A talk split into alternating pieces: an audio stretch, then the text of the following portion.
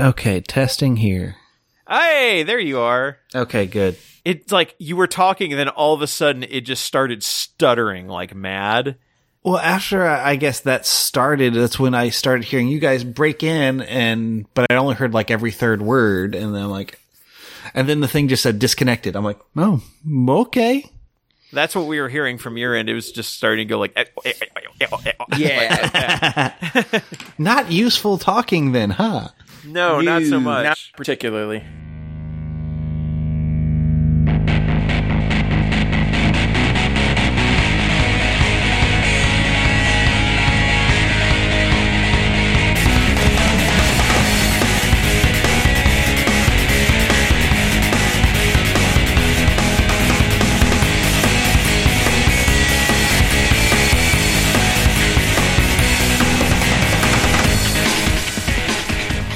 Welcome to Preferred Enemies, the Warhammer 40k podcast that knows that it's new year, new season. I'm your host, Rob. Kevin? Dennis.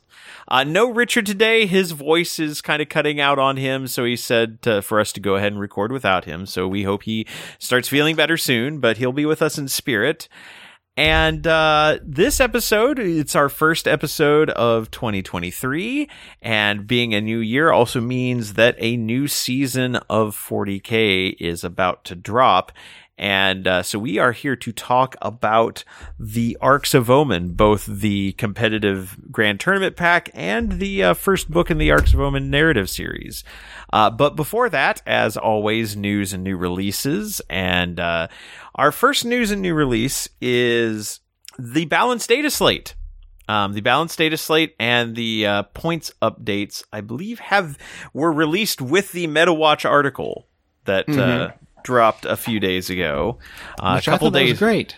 Yeah, well, they also, admittedly, they dropped it a couple of days earlier than I think they were originally planning because there was a little uh, item about a leak that happened on a stream. I'm not going to get into a lot of the details on it, but uh, li- somebody got a little sloppy with the NDAs, so Yeah. um, so they decided to just move ahead and uh, get that information out there. That did not release information about like the mission pack and such, but like the points updates and the balance data slate were were leaked, and so might as well just get that in front of everyone. And uh, there's definitely some uh, major changes, uh, spe- and I would say more on the balanced data slate side than on the points side. There, there's definitely some points updates, but the biggest ones points wise would be yet another point nerf to Leagues of Votann because apparently they're still too good. Yeah, and I still haven't mm-hmm. played a f- real game with them. and then a lot of changes to Space Marines, especially in the lines of free equipment. Like a lot of equipment purchases are just rolled into like they're rolled into the cost of the units. At least it's just free equipment because wasn't it the end of seventh edition or something where Space Marines were getting free transports, free equipment, and it was oh, just. I hope this is not the start of something like that. Formations and stuff like that. No, it's no, not no, that I, bad. that. it's degranularizing. Yes. a lot of army Yeah. building. 'Cause- And we saw that like a lot of the Chaos Space Marine stuff was like don't have like unit costs. Like Yeah, Legionnaires, like included you it. buy you pay for a Balefire tome and that's it. Like that's the only upgrade you have. I'll jump on the Space Marine side of it. Of like, I was just for fun, like building like 500 point, just little training lists. And on the Space Wolves, I noticed I could pack so much more in the list because the Terminators, like you said, all their little five point upgrades weren't there mm-hmm. anymore. So my squad of five Terminators got a lot cheaper. So I could put two in there. I was like, this is cool. So I, I think it will make a big difference in the fact that you'll see more Space Marine bodies on the board. Right. Well, I wonder if this is, uh, you know, and I, I know we've obviously the conversation about 10th edition, stuff like that, which we'll get to, I'm sure, with the Arks of Omen book, but it does make me wonder if, again, if again, this is kind of the new design philosophy. Let's make list building a little bit simpler. Let's cut out some of the upgrades. Let's try to streamline it a little bit. I don't know. Like, it seems like they're really hitting it hard for Space Marines, and maybe it's more of a balance thing than a future design philosophy, but if the future design philosophy is that upgrades are going to be like less important and kind of rolled into the cost, I'm fine with that. It might be a bit of both because truthfully, power levels were supposed to be your easy way of mm-hmm. doing that. And all of your upgrades are supposed to be balanced enough that you'd plan on taking them. And if you had to take one or the other, they should be in theory approximately equal power. I mean, Yeah. we know they're not always, but they're, they're Yeah, trying. yeah. I'm going to throw a term here that's going to start fight somewhere. The Age of Sigmarization of Warhammer 40k. Ooh, spicy. Uh, no clue. Well, the reason Yeah. no, the reason I say that is an Age we of Sigmar. Yeah, well, we well no Age of Sigmar has points too. I but- know, but, that's the easy joke. Yeah, I know. but the idea is there is like unit upgrades. Like Yeah. you want to have a, a a banner carrier and a musician and a unit champion. Those are all just rolled into the cost. They're just free. This this unit can take uh, swords or maces. It's all the same. Like there's no granularity as far as point changes. In fact, you buy units by like blocks of like five or ten. So we haven't reached that level yet. Mm-hmm. See, I'll I'll just wait till we get to the ungranularity for Votann because I still have guns that are a one point upgrade if I buy the ion gun. yeah, like I say, it's not it's not a universal change, and there's still plenty of units. Like especially if you look at the Tau points list, it looks very much like an older points list because especially for like crisis suits and things like that. Yeah. Every weapon is like has multiple costs worked into it. So yeah, it's it's not universal. While we're while we're throwing out spicy takes that are going to get people angry, Age of Sigmar is a better game right now than 40k. Eh, I will disagree. I mean, They don't have it's, Votann. No, uh, well, they, have plenty- Well, yes, they- they have yes, Kharadron they, yes, they Overlords. do. They've, they've had they've had Votann for longer. I, I've Um, never seen the Kharadron Overlords. I'm not one of that army. Wait a minute, I- you have you have a war, one of your favorite Warhammer Underworlds war bands. I did not Kharadron contemplate Overlord. dropping a lot of money when a Kharadron army was on auction at a Renegade Open. Um, I Wait, don't know the- what you're you talking said about. the, the way you say that makes me not believe you. yeah, yeah. So wait a minute, you've been playing Eldar and elves and fast things, but really, in your heart, you are short and stunty. no, because they all had like balloons and airship thingies, and Yeah. and even here they have pioneers and Sagitaurs that move fast. I mean, I'm still about moving fast. okay, fair enough. No, but back to I guess the balanced data slate. Yeah, Okay. I was gonna say no. Age of Sigmar's been getting a lot of attention. I did just finish painting my uh, Daughters of Khaine army, so I'm looking forward to this year actually getting a couple of games of Age of Sigmar in. But yeah, back to the balanced data slate. So so we kind of talked about the points. Like I said, there's I don't want to get into everything because we could spend a long time going over all the changes. But uh, yeah, like the high points are a lot of free upgrades for like Space Marines.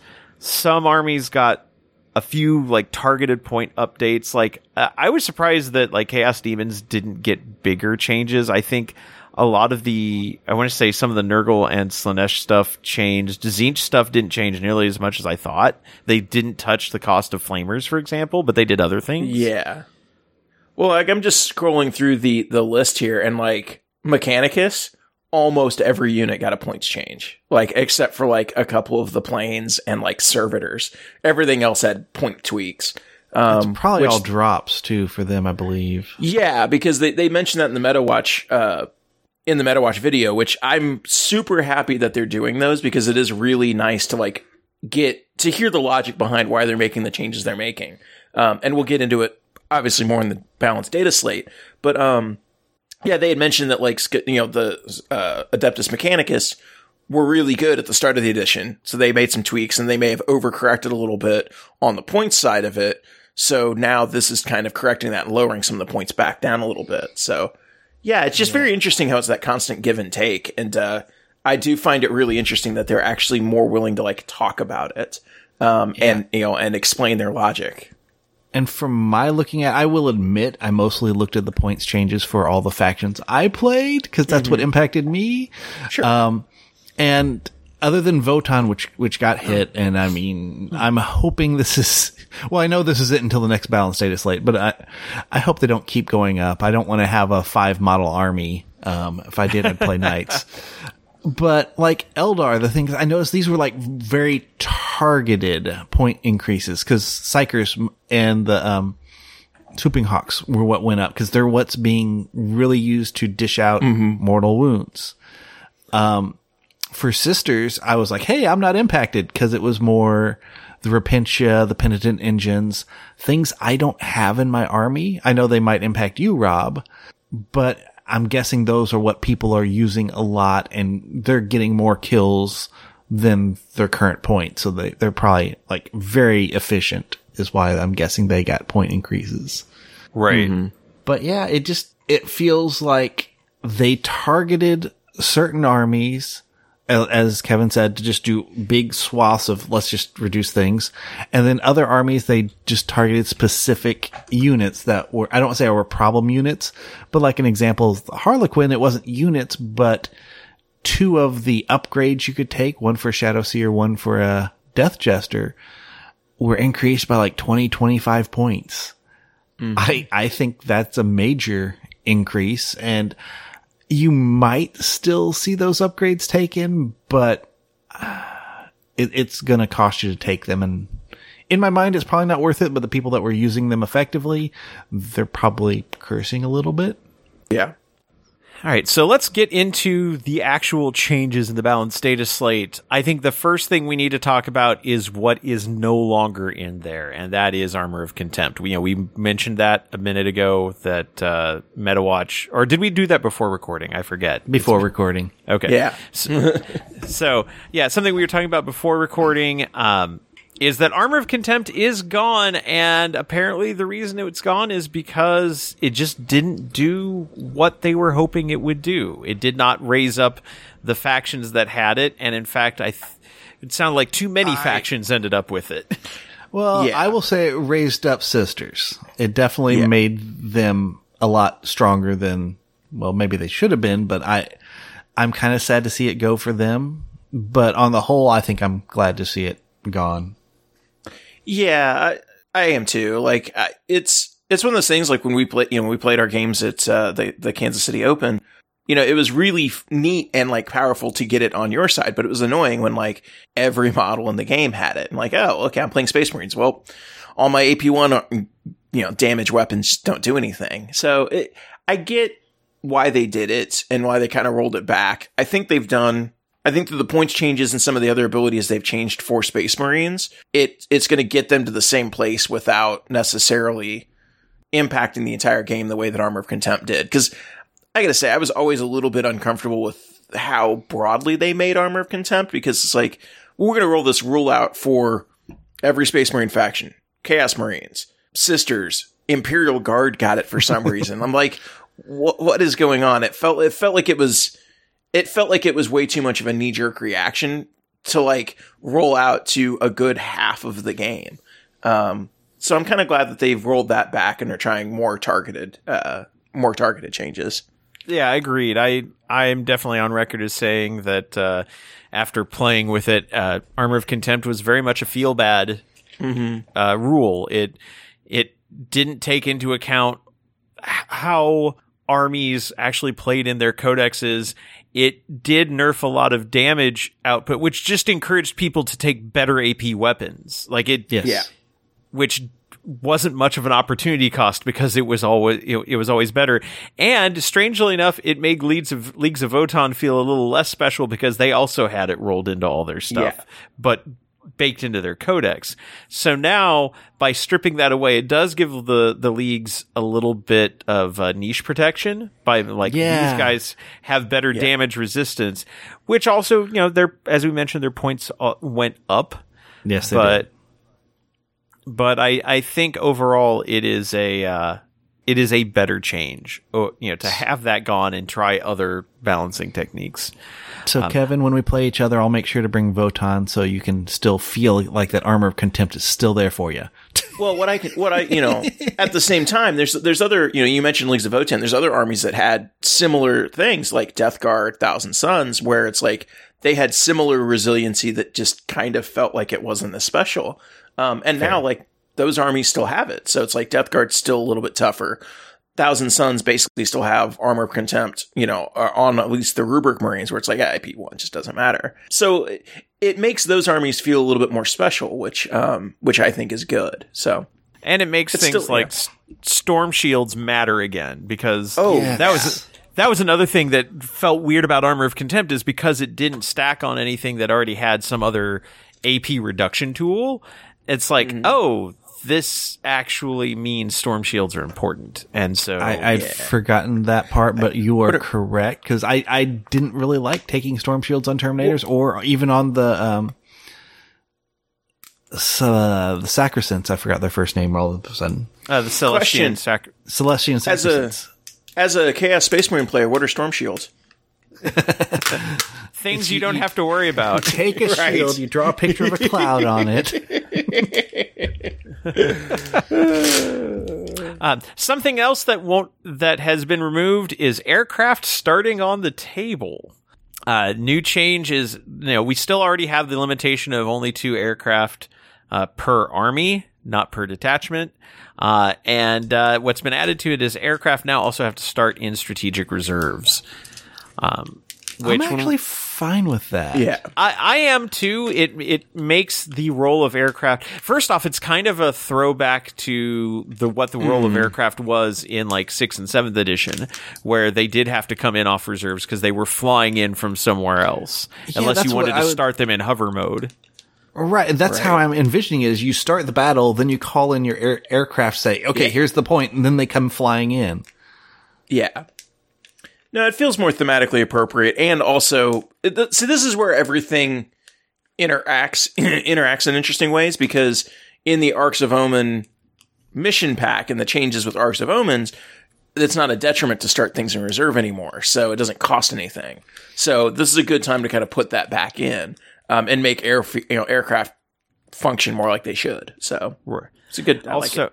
also another change they made uh, to kind of nerf bombers a bit because bombers were getting really good as very easy to abuse mortal wound delivery systems.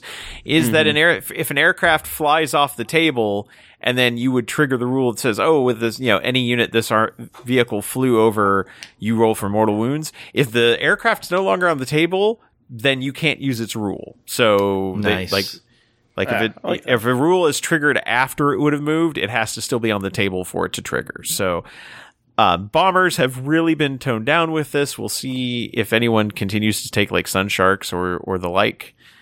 But uh, I think it makes sense. It's like you're no longer on the table, so your rule do- no longer applies. It, it adds a little bit of rules consistency. Yeah, no, I like that. Um, we still have the indirect fire uh, penalties, uh, but the big thing is guard has had uh, their immunity to that stripped away. Guard, Yay. which We're all equal. we're all equal, and the new guard stuff is is apparently pretty strong as is. So this is not Yeah. necessarily a big detriment to them. Yeah, Then we get guard into- have interesting ways to get plus one ballistic skill, so it shouldn't be a problem for them. Yeah. Uh, in getting into individual factions, Chaos Demons, hey, flamers don't auto hit anymore. Specifically, Tzeentch flamers, not like the flamer weapon in general, but the flickering flames from flamers have to roll to hit, which they're still good. They still get a lot of shots. Yeah. And they still have like a ballistic skill of four up. So you're still going to get like half of those shots, but it's not going to be ridiculous. And it also means that in Overwatch, they're a lot less painful. Yeah, because this is one of the things they specifically talked about in the the Meta Watch video, and they're like, they were they're you know flamers are still really tough. They're really tough to shoot because they've got like a four up invuln. So the easiest way to get them is to punch them in melee. Well, but since their flamers auto hit, you overwatch and they burn you to death before you get there, basically making them invincible. So it's like they're very, very, very difficult to target. This makes them, you know, that much less, you know, in- invulnerable. And I'm like, okay, that that makes sense because they're still relatively easy to punch out in melee, and you know, it's still probably worthwhile with the number of shots to to try to overwatch when someone assaults you, but it's not auto hitting, and it just makes them it it makes them feel you know it makes them a lot easier to deal with. Um, they're still a powerful unit. They're still really good, um, but yeah, it just it makes it it makes it much more interactive to actually play against them. Yeah, very much so. Uh, let's see, Space Marines. Uh, they can now shift doctrines when they want rather than based off of turn t- structure. I like Which- That's useful. I think it is good because, like, yes, de- like there have been cases where Devastator Doctrine was like really nasty to abuse by like Iron Hands back in like late Mhm. Eighth Edition. We're not seeing that still in you know Space Marines are not performing. They've been near the bottom of the performance charts, and thus giving them more tactical flexibility. I mean, they still have to go in the same order: Devastator to Tactical to Assault, but now you can do it on the turns that you want. Like you have to start in Devastator, but if you want to stay in Devastator, go for it. If you want to switch to uh tactical and stay there, you can. You don't like you don't have to leave tactical once you're there. So it's just much more tactical flexibility for Space Marines, which they no, they should have. That should be Yeah, how they that's play. their whole thing. Yeah, that's their whole thing. Um, and then uh, they also gained a, a very important ability. Uh, their objective secured units, or their objective control, not even objective con- secured, but their objective control sticks uh, even after they leave Yeah. the objective. Um, that's going to be big for them for scoring because it's going to allow them to take points and just move forward. yeah, you're not having to take a unit of you know a five man tack squad and just park them on an objective. So I, I like this. Um, I uh, yeah, I'm sure you're going to mention it, Dennis. There's probably other factions that should also probably have similar Well, ability. no, I, I was more thinking uh, that maybe not should have it, but I remember in the past where you had Slaanesh, where and I think Khorne might have had this too, where you had it once you controlled it, you just move forward, which fit those armies because they're not going to stay; they're just going to corrupt it and keep moving forward. Um, For So this is similar but different in the fact that well, Space Marines put their things, they control it, but now they've got to push forward because they have other things they need to do. I'm, I'm fine with it. As Rob noted pre, um, recording, this definitely gives them like a signature niche where this is our thing. We're, we're the objective holders.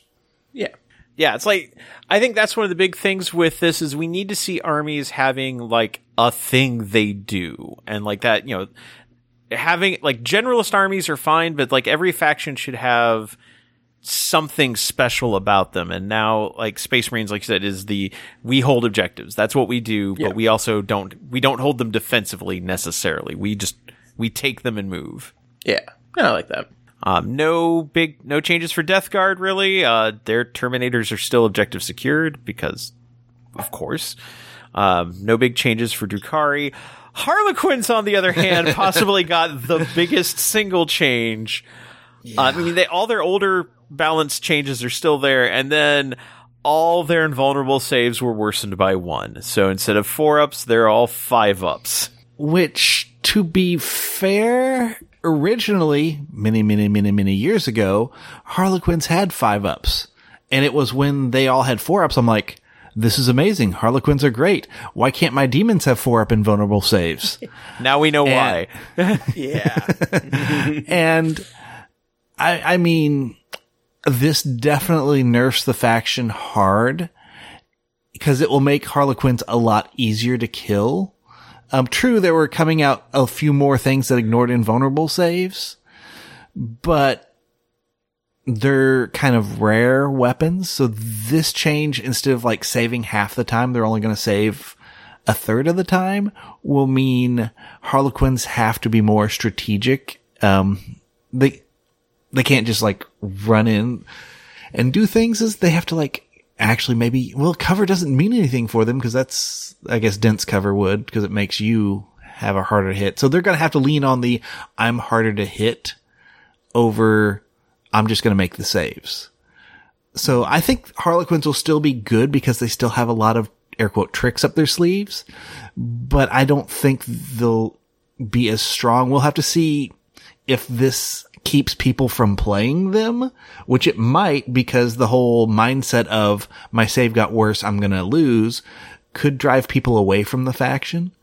And so we'll have to see if they, this brings them in line to the 50% or if this is just going to tank them because all the good players leave and they drop down to where like Mechanicus and Space Marines were last season. Yeah, I was wondering that myself. Is like, is this going to be the kind of sea change that causes them to go the direction of Mechanicus, where all the the high end players basically abandoned the faction and it collapsed in the rankings. And so, yeah, it'll be interesting to see what happens to Harlequins if people do give this a try and see if they can still make it work or if it if that army really lived or died on its uh Saves. four up invulnerable saves yeah I mean, they're hard to hit was also a benefit that kept them around a lot too. So true uh, we'll we'll have to see.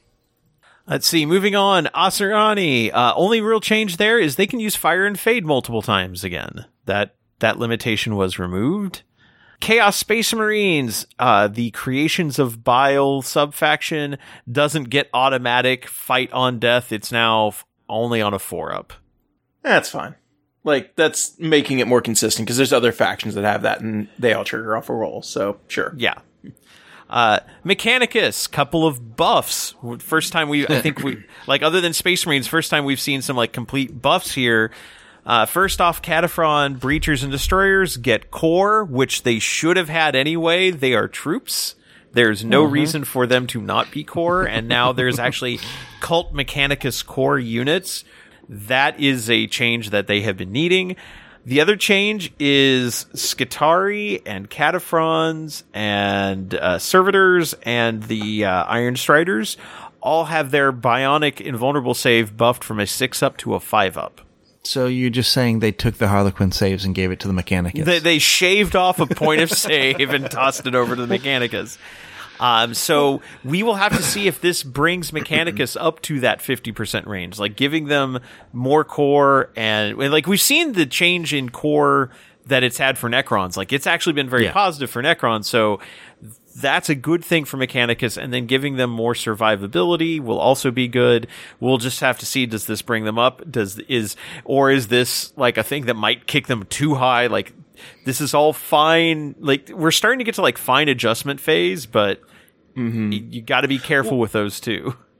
So the interesting part with the with the invuln saves is I, I believe there was a an army of renowned or like a formation they could take out of one of the older books that like just cycled out that gave them five up invulns. So basically they were like everyone that was using these was taking it in that army of renown. So why don't we just give them that ability? So I, fair, I don't know how much that's actually going to impact it. I think the core word for the for the kataphrons and the points changes are going to be much more impactful for them. Uh, but it'll Yeah. be interesting to see what they do. Yeah, and that's actually a good point. That document that says like what books are legal when, pretty much all the narrative books or almost all the narrative books ha- expired January 2023. Uh, there's a there's like one or two that are still valid until June, but uh, there's a lot of material that is no longer legal for like match play. Uh s- like psychic awakening war of the spider is still technically legal because that's where the agents of the imperium like the assassins are. That's the only book where that's still around. But everything else has been superseded since then. Um because like custodes de- like this custodes was already superseded but like creations bile is superseded because we have a new cast space marine codex psychic awakening greater good's been retired because um, Astra Militarum's the next codex, and technically it's out. Yeah. But like, yeah, Warzone Charadon books one and two are retired, and that includes like the Terminus Est force for Death Guard, the Mechanicus Defense cohort, the Skitarii Veteran cohort, which is the one I think you're referring to. Yep. Um, the uh, Cult of Strife for uh, Drukhari is now retired. House Raven and uh, is retired for uh, Knights. Of course, I would say that's superseded at this point, kind of. But like, yeah. uh, but yeah, those are all all gone. Uh, Warzone Nachmund Vigilus alone is still valid until uh, June. But pretty much everything except that and uh, War of the Spider, which tells me that we're going to be getting an a, uh, an Assassins update before June, if they're if they've put that time frame on it. Yeah. Will we, or will they just fade into legends? Uh, no, they, Assassins still need like Assassins should still be around. Like Oh, okay. Well, they're adding they're adding more things to uh to Agents of the Imperium with like breachers and and you know bringing back the uh the Voidsmen, like that, you know, bringing back those models and stuff like that. So I can't imagine they're just going to let it all fade into Legends. Yeah, probably make this book. We'll call it an Agents of the Imperium Codex. Ouch. Again, under the current design philosophy, that book probably wouldn't suck. it's like I don't hate it. and actually, and again, we'll get to this later. Spoilers for, for what's coming up. Under like the new, um, under the new Arks of Omen like detachment, yeah, you can actually make a viable Agents of the Imperium army. So yeah. All right, uh, moving on. Uh, Tyranids, the couple of changes that were added in this doc is like there's a laundry list of changes in Tyranids, but most of those carried over from quarter four. The uh, two big ones here is their overrun stratagem only affects core models. So, which I mean, there's still a fair amount of core in that army. Like, I think Carnifexes are still core, but like you can't do it to several of the other like big units. Uh, and then the, the biggest change for them, I think, is all the various spore mine and mucolid spore creations. They take reinforcement points. You have to leave points free in your army to create spore mines now. Like if you want to create 100 points of spore mines, you can only take a 1900 point list. Oh, it's it's, it's more consistent with how they've done it for other factions because I think they're trying to stop f- armies getting free stuff just in general. So I, you know, I'm kind of torn on it. It is just mines, but also, yeah, I, they should probably have to pay points for it. Right. Like we've kind of gotten away from because like summoning is pretty much gone now. So yeah, uh, yeah, we're, we've moved away from the idea of units. Like it's one thing to restore models to a unit, but creating a new unit is kind of not a thing anymore. Mm-hmm. Um, only change to sisters was the fact that they don't have to account. Like I think it's Valorous Heart no longer has to account for Armor of Contempt, so they don't have a special change to their subfaction rules. Uh, Necrons, uh, you can't stack a couple of the custom dynasty rules now. There was a combination of objective secured and a free free move at the beginning of the game that was very very good. Um, cause as in everything in your army had objective secured. Now you can have the object, everything has objective secured, but if you take that, you can't take anything else. Uh, Adeptus Custodes got, uh, objective secured back to all their infantry, not just troops. Yeah, which I mean that's not Yay. that many models, but it's still I think big because then you can have wardens or Allarus Custodes with objective secured again. So I'm I'm thrilled by this. yeah. Um, they also peeled away the limitation on only being able to use esteemed amalgam, emperor's auspice, and martial discretion stratagems once. Those are now uh, reusable and can be applied to all custodes infantry. Well, no, that was already there because I think that's the one that keeps them from using it on Sisters of Silence. But Yeah. uh, but yeah, so but the the limitation on those stratagems has been removed as far as the once per game. Orks, I really think pretty much dodged uh, any changes, and uh, Tau are pretty much unchanged as far as the balance data slate. So the big changes for them will be in what you can take in army building rather than uh, any balance changes. Which says, other than some points tweaks, those those armies are pretty much where they want them to be. Uh, not a bad time to be a Space Marine or Mechanicus player. Not a great time to be a Harlequins player. In uh, Yeah, I think uh, Harlequins I think got hit worse than like Votann did. Yeah. So uh, it'll be curious to see how these all play out going forward. Yeah, but I mean, Harlequins were still way too consistently good. They Oh, did need to be brought I'll down. agree. So yeah, so uh, and, and just trying to also nip some uh, less fun, you know, uh, or or possibly unintended strategies in the game, like the aircraft changes and such. Uh, aircraft has always been kind of a weird thing in 40k, and I think it's Mm-hmm. always going to be a struggle to to get those to where you want them while still being able to allow them on the table.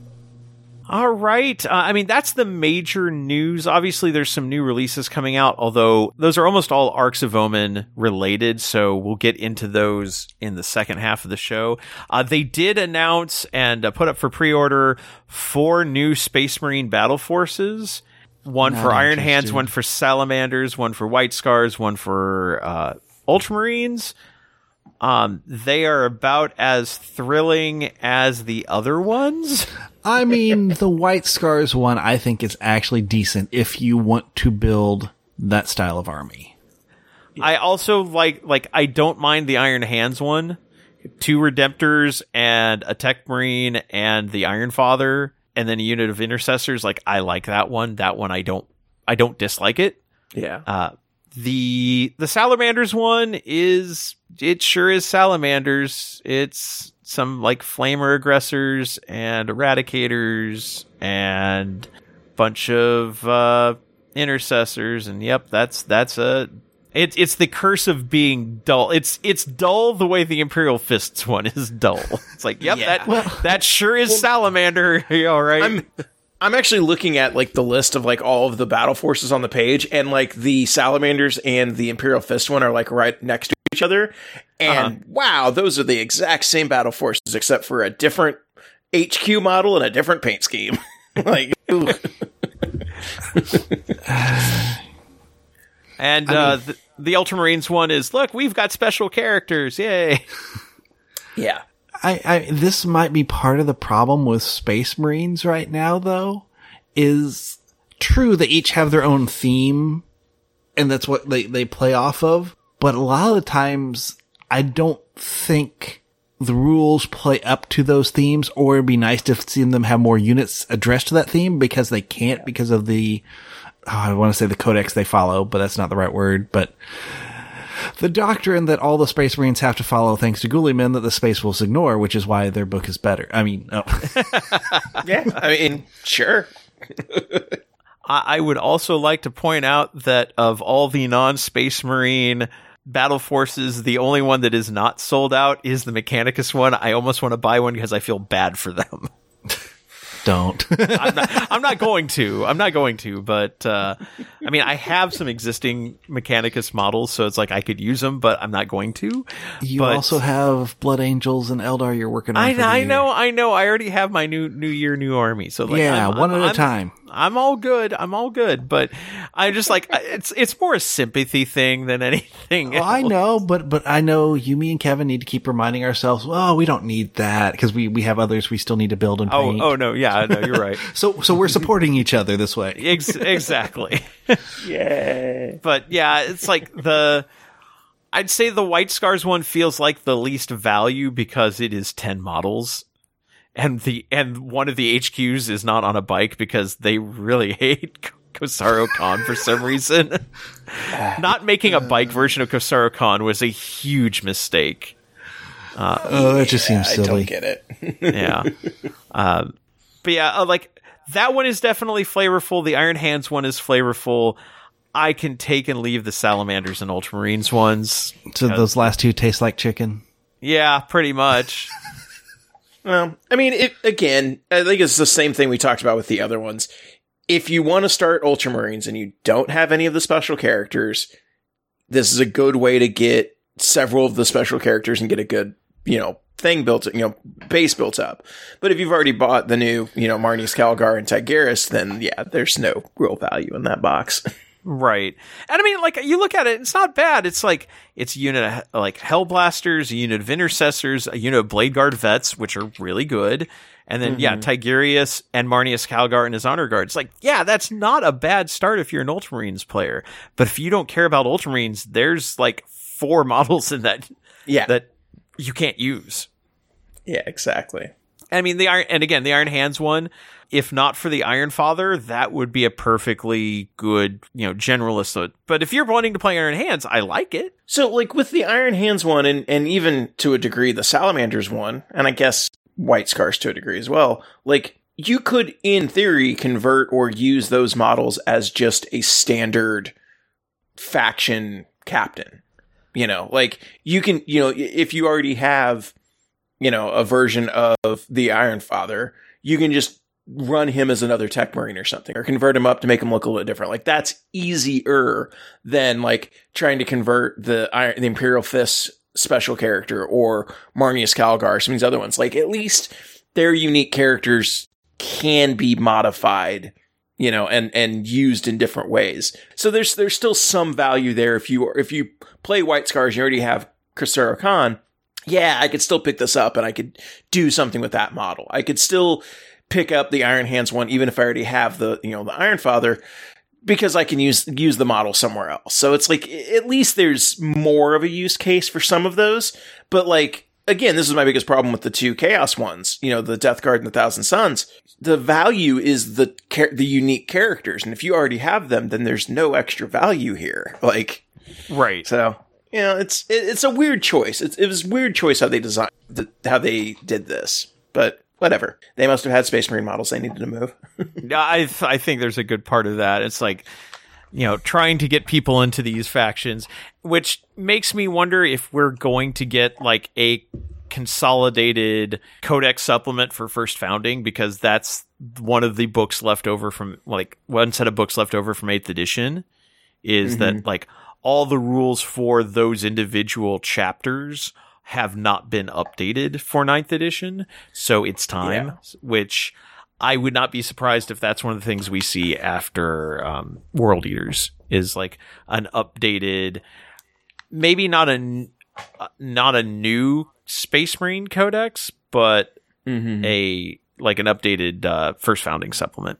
Yeah. Uh, speaking of first foundings, uh, there is a, also a Chaos Legion that was first founding. Uh, world, uh, technically the uh, the World Eaters were you know uh, one of the pri- the original legions, uh, and uh, they're still kicking around. And they had some new models. We've ta- Dennis and I have talked about them, but you were unavailable, and so we didn't get your opinion on them. And as the the World Eaters player in the group and the person looking for- most forward to that release, Yeah. how do you feel about them, Kevin?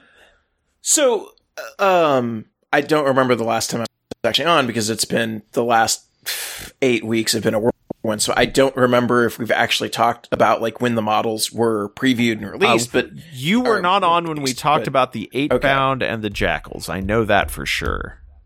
I actually really like the eight bound models. I think they are very cool. They're a neat, they're a neat like hybrid of demon and chosen elite space marine that like gives them something different, unique.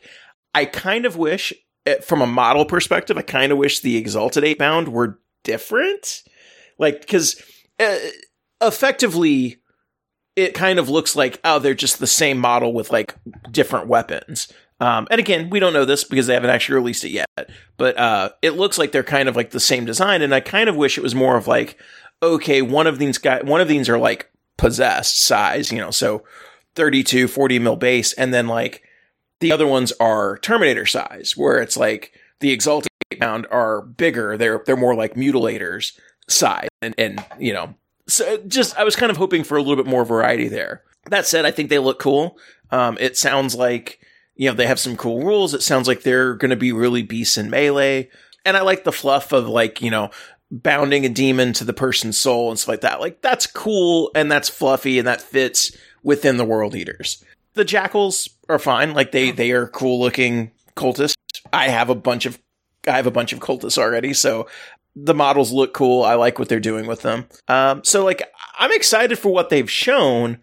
I think my biggest thing that we've talked about before is is this really everything new that they're getting? Because effectively at this point we're getting, you know, and, and granted, new berserker units, you know, new berserker models, so that's that's huge. But a new berserker kit, a dual kit for eight bound, and and jackals and Angron, like Well, and the That Lord feels like a very- slash World Yeah, Eaters that's Lord on right. Juggernaut. Yeah, that's true. that. but like but like it feels like this would you know there should be a generic Khorne world eaters lord like you know on foot or and some other because like again to compare it to other armies that have had similar positions in the game and in the fluff like death guard got a boatload of individual like elite characters and like we haven't heard or seen anything from anything from like the world eater side of like oh they're going to get this character like they'll have access to this and this. But like yeah like there should be like you know a slaughter master or something like that. Like you could easily add in a couple of these other characters i think and give them more like more flavorful elites and i don't know it doesn't feel like they're getting that. And again we don't know. We we don't have a lot of this is just rumors and speculation but you know if the army list that actually gets released is the one that we saw you know a few episodes ago where it's like yeah you get Kharn is the only chaos lord on foot. You don't get access to exalted champions master of executions lord on juggernaut two troops no you know no chosen no uh melee terminators no havocs. It's like yeah it's going to be disappointing because it does feel like they should have you know things things that exist in the chaos book they should have access to. Things like chosen things like possessed like i don't know it, it's i don't know it's going to be interesting to see what actually happens when they fully release it because i i don't I don't quite understand what they're doing. yeah, I yeah, that was one of the things we brought up when we talked about them. Is it seemed to validate the the leaked points list that had come out like a couple yeah. months ago, and like the couple yeah. of the units were jackals and eight bound, and here they are hmm. spelled exactly the same way, and it's like. Oh, if this is it, then that's not great. Like it seems like there should well, the, be more options. So uh, again, there's been a number of rules leaks and stuff like that. So who knows if they're actually true or not? But the one that's kind of frustrating, I guess, for me is of all of the rules leaks and everything they've talked about, the exalted army of like Angron's chosen, which is like Angron, a bunch of demons, and like things like Eightbound and Spawn, that actually sounds like a much cooler army than like, you know, taking World Eaters, which is a problem. like, right. that's, that's a problem. Like, I, uh, so I don't know. I'm trying to keep an open mind on it. Obviously, these are all leaks.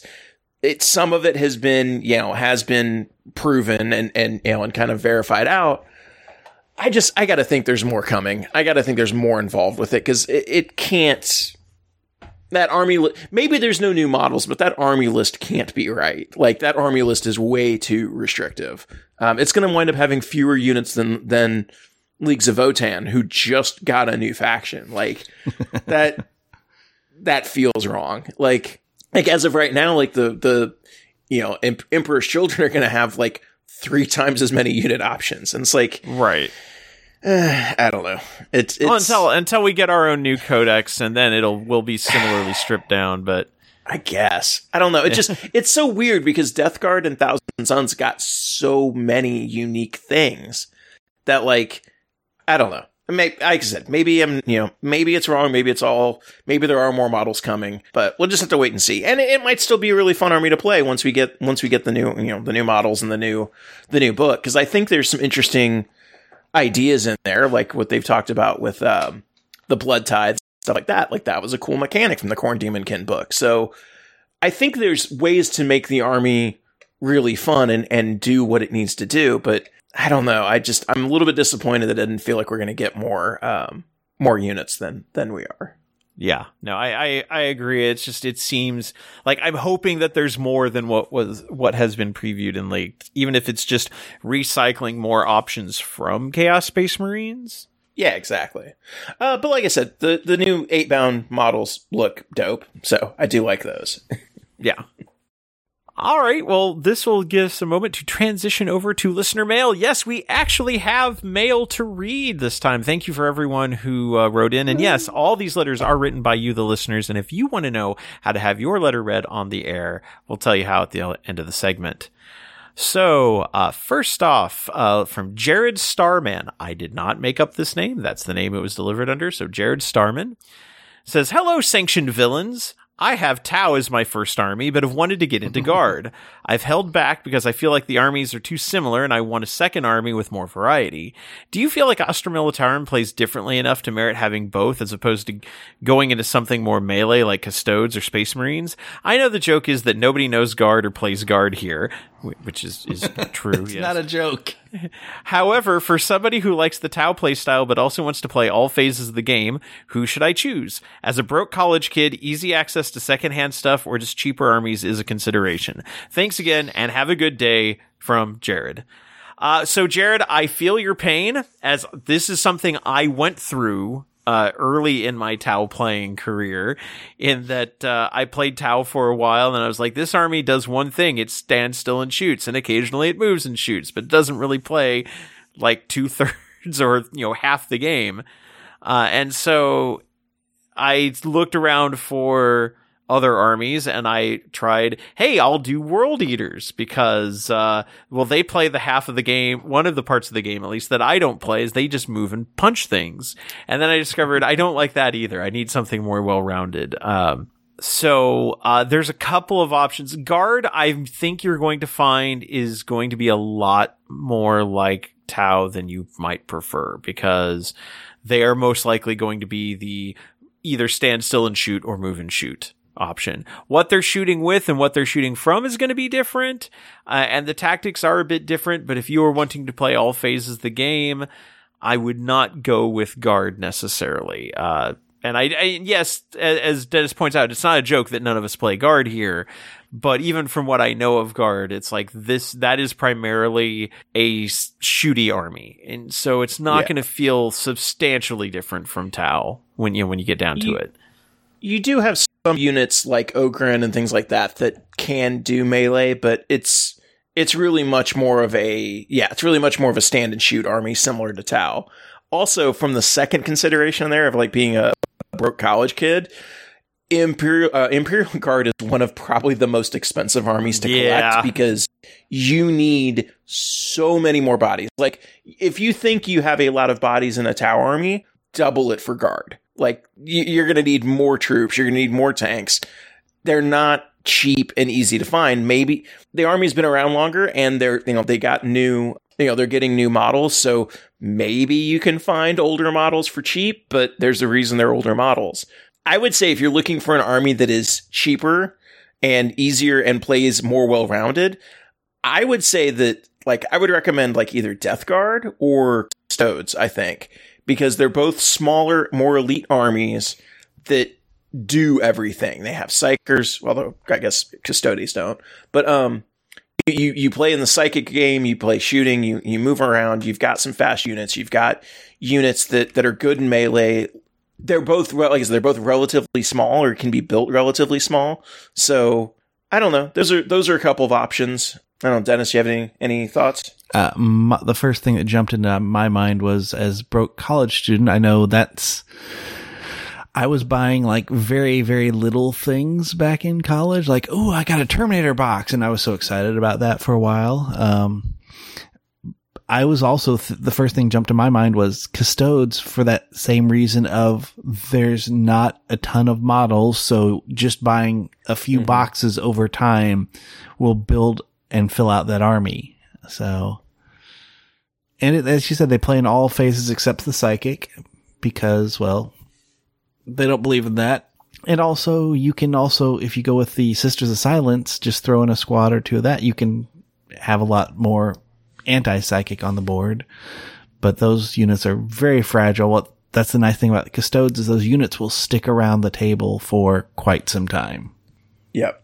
Now they're a completely different play style than Tau. Like it's they're yeah, they're they play a lot differently. I, I would also throw Space Marines out there, just generic Space Marines. I mean, if you want an army that is Yeah. easy to get, like, I mean, how much like old Space Marine stuff from e- even if you're just looking at like Primaris stuff or even older than that, like if you can track down like old army lots for like Firstborn stuff. Or, or wait till some of these battle boxes go on discount at your local game store. I mean, yes, also a possibility. well, and to be honest, like even even without waiting for the battle boxes to go on discount, if you were a brand new player to Space Marines, those battle boxes, several of them are very valuable and very useful. Mm-hmm. They're not useful to us because we already have a lot of those characters or have no interest in playing those factions. But if you decide that you want to go play a kind of, you know, the generalist Space Marine army like Ultramarines, that box at $210 is actually a pretty good deal for you and a really good start um, to getting Ultramarine, you know, to getting an Ultramarine army and getting some of the special characters and things like that. So, and yes, in in three months they might be on discount even more, but they're not bad values. They're just bad values for us because we don't play those armies. Right. And like even if you're just starting at like the combat patrol level with some of these, like the there's multiple army boxes for space marines, there's combat patrols for pretty much like any of the factions we would be recommending that for this. Death Guard's got a decent one, although if I remember right, Death Guard actually gives you more um, poxwalkers than you can legally use in a unit. Right. Yeah, I think it, I think you're right.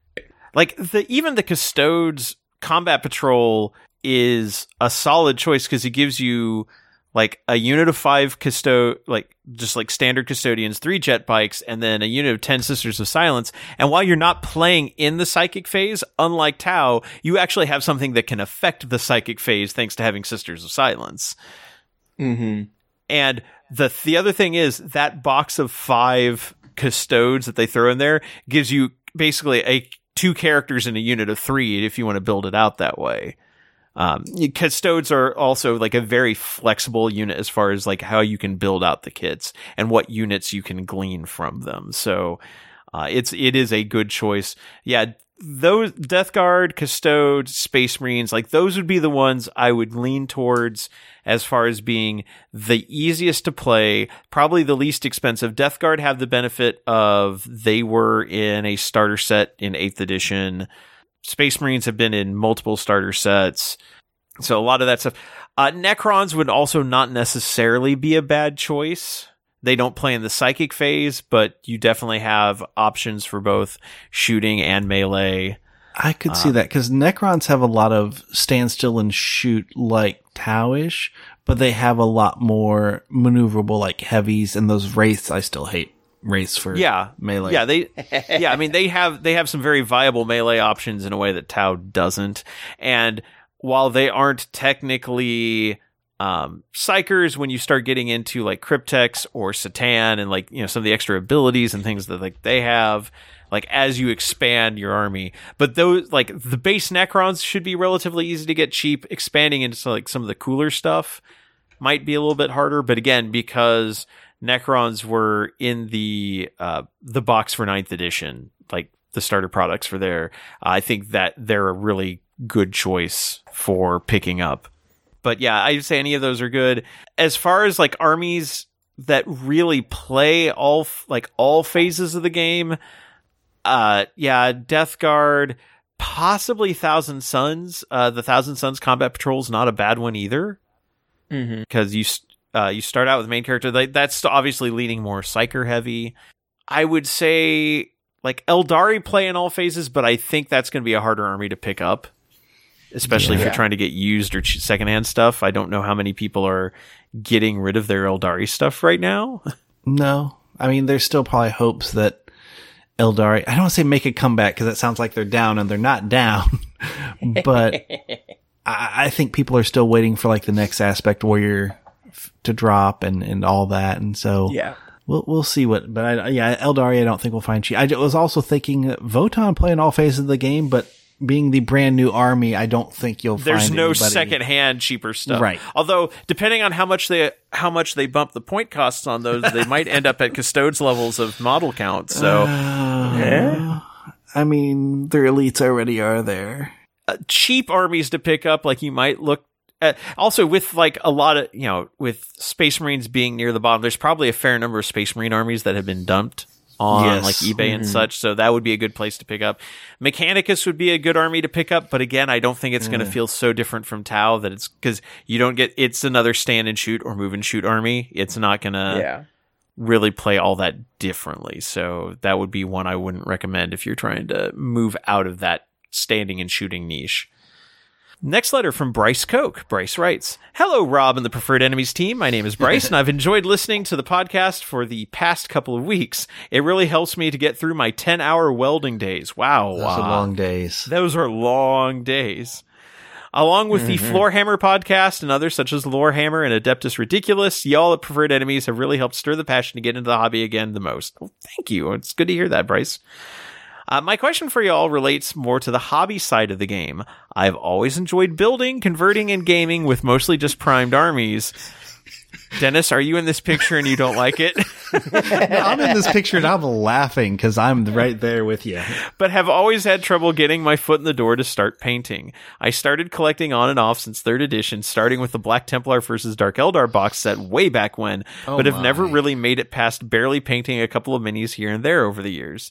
The trouble I've faced is just getting the brush to the mini as I see painting pretty daunting. I've put my nose to the grindstone on my Votann army. Wow, this real. Are you sure you didn't write this letter, Dennis? Oh man. on my Votann army, and I have a scheme in mind, but I can't shake the painting jitters.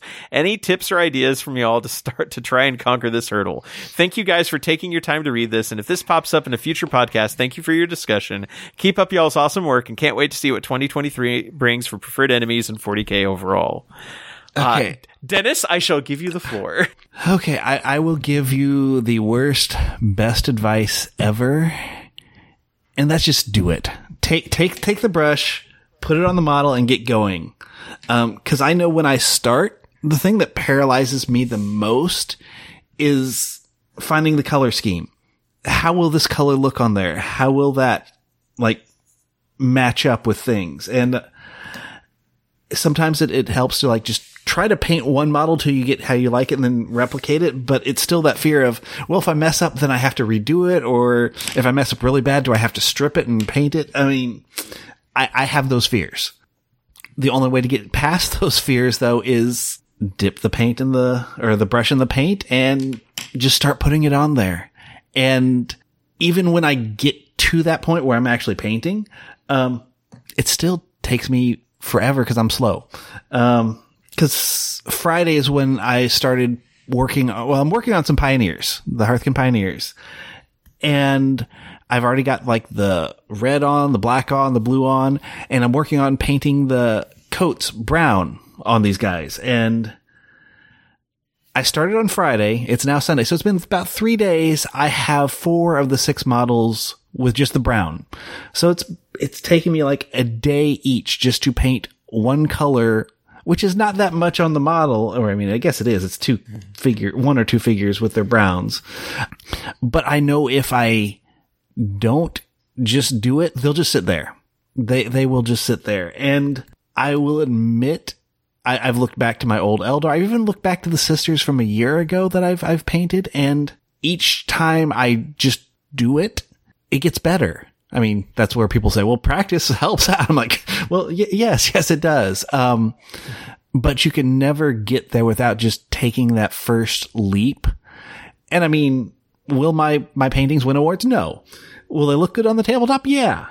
And it's just, and I know with your 10 hour days, it's probably going to be hard to find time, but maybe set aside, just actually set aside a little bit of time each day, 15, 20 minutes, paint.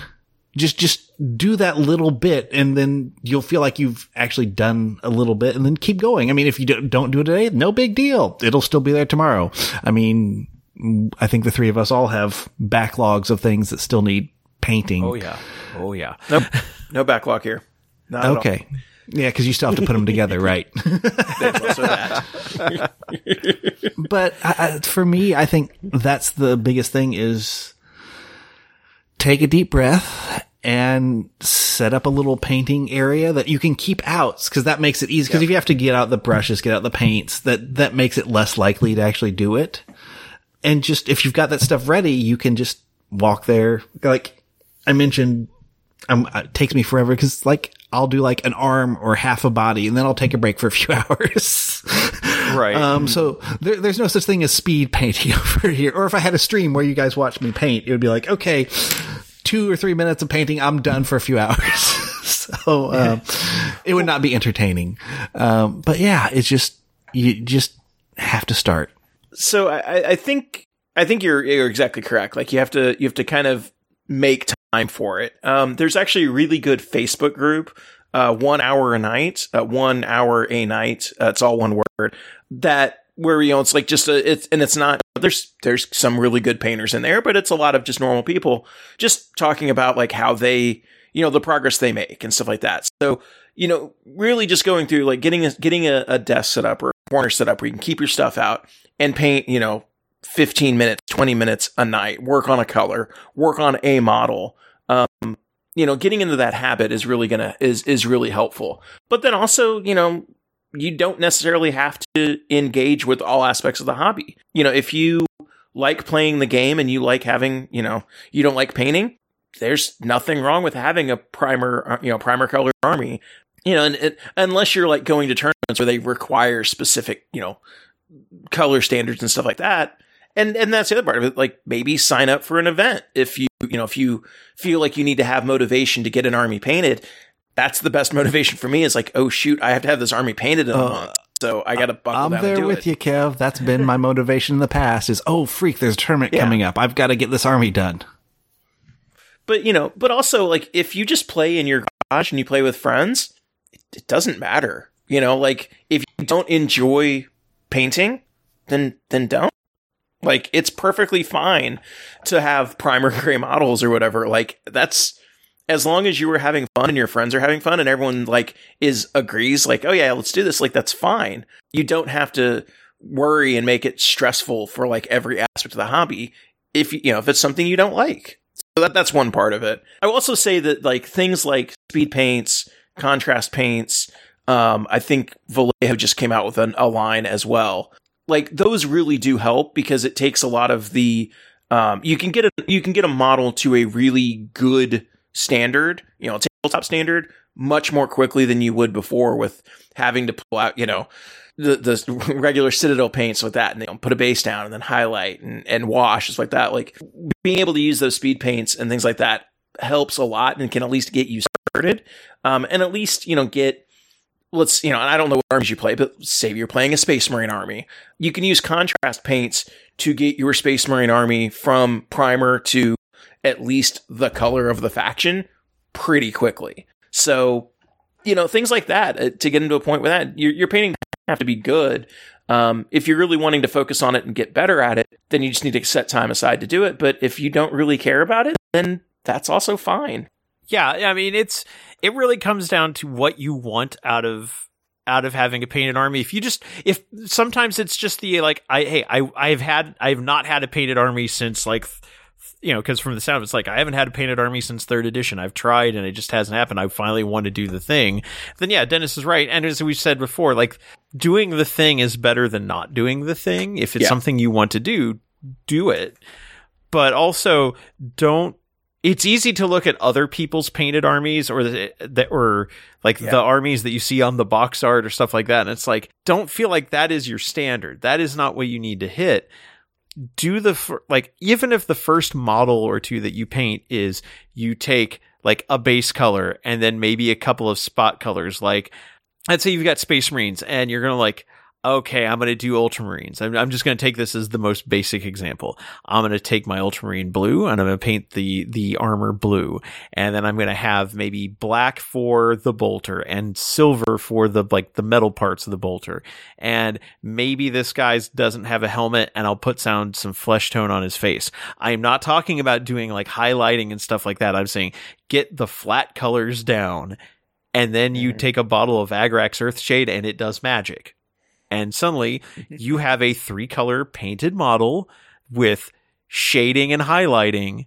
And yeah, it's not going to be fancy. It's not going to win any competitions. That's not the goal of it.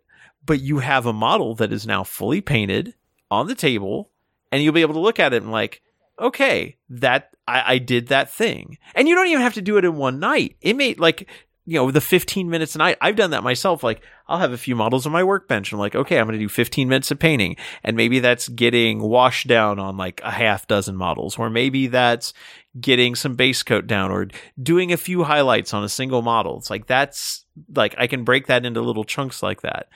And if you break it into small chunks, also don't look at your entire army and say, I'm going to paint that army. That will be one of the quickest ways to not paint an army is to yeah. feel overwhelmed by trying to like have the whole thing on your workbench and be like, all right, now where do I start? Pick a model. Pick aim one model from a squad. Don't even pick an entire squad. Pick a model from a squad. Pick like a model from a single troop's choice and paint that model. That's it. Just just do that one. And then do the next one and then do the next one. And as Dennis said, you know, with practice, you will find those techniques get faster. It will get less intimidating. And then maybe no. you'll be like, it's still intimidating even for me. Okay, fair enough. It may it may well become less intimidating. Maybe not, but it's like if nothing else, you can get down to a process, and if you don't see it as an art, but just as a process to get done, that's also totally fine. Like if you just like this is a mechanical process I am doing to get these models from primer to color, then just think of it that way. Just think of it as a thing you do simply.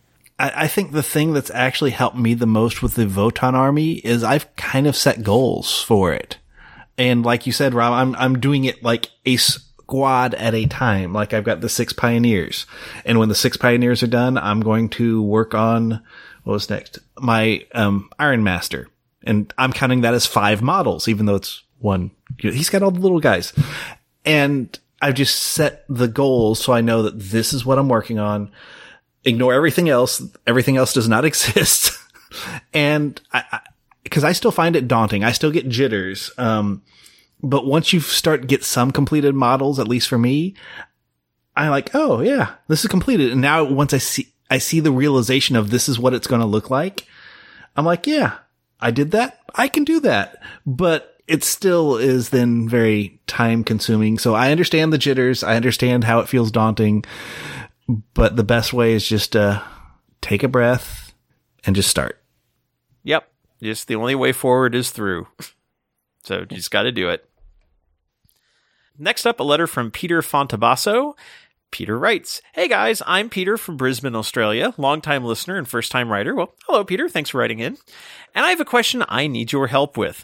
I've been playing 40k since second edition. Oh, I've oh skipped a few in the middle, fifth and sixth, Good. but I got back into it at the tail end of seventh, then all in on eighth and ninth.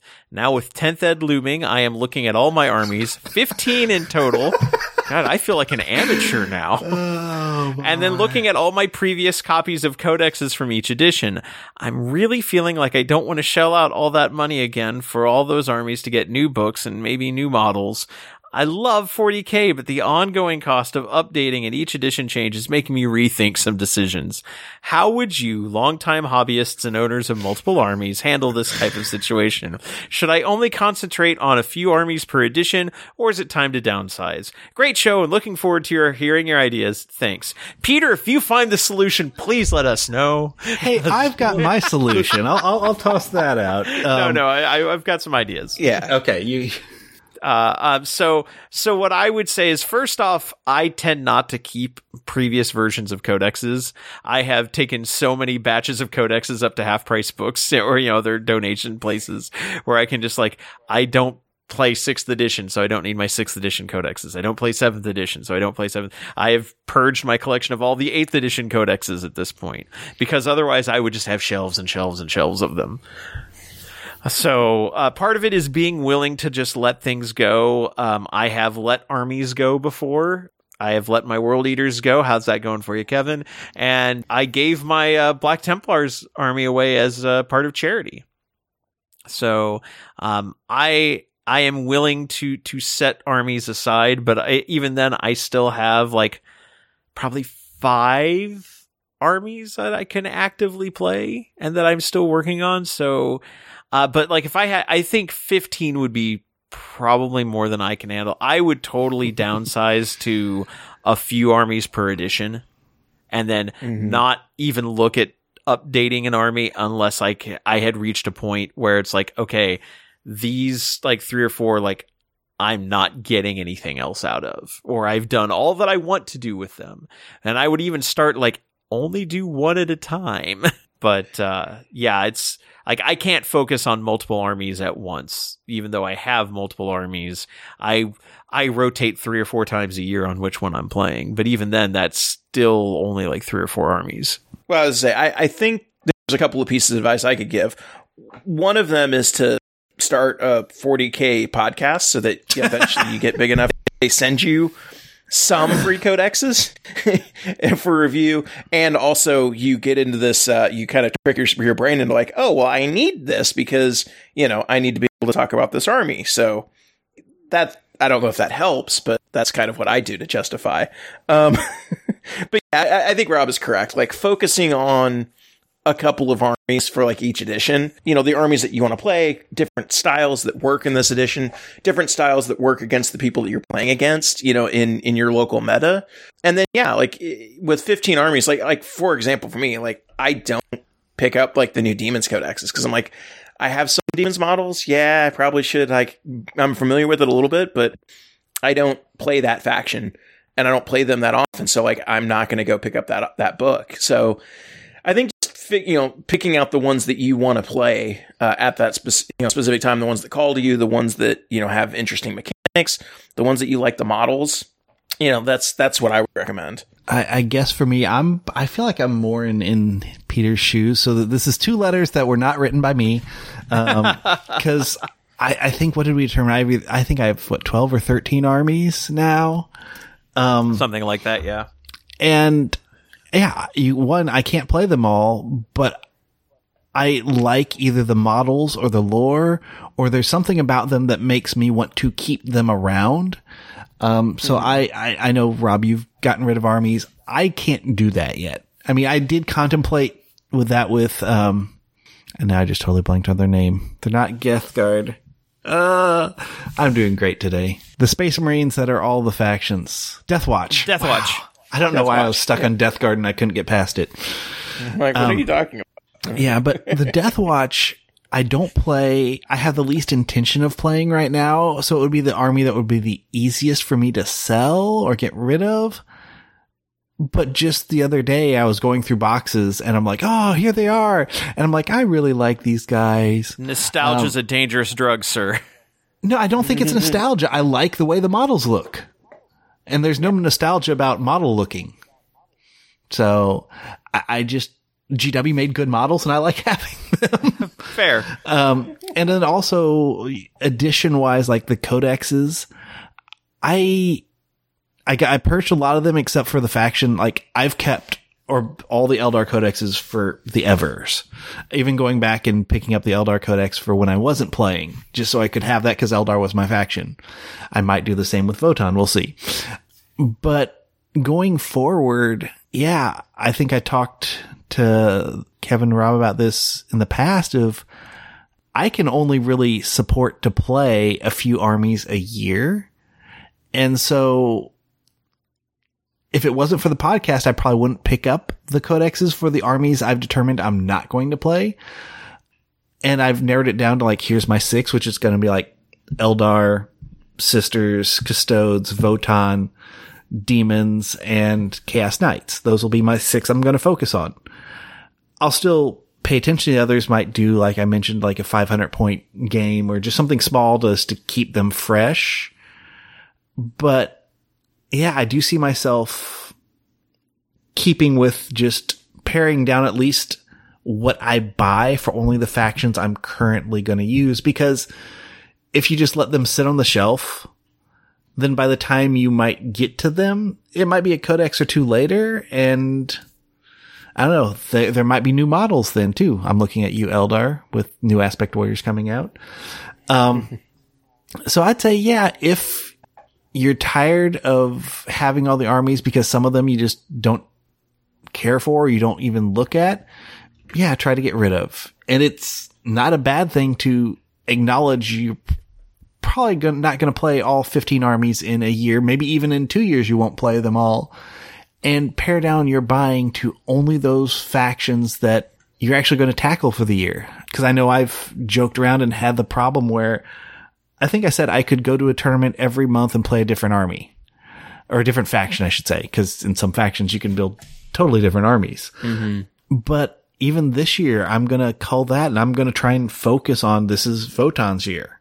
So I'm, I've talked myself out of buying custodian models.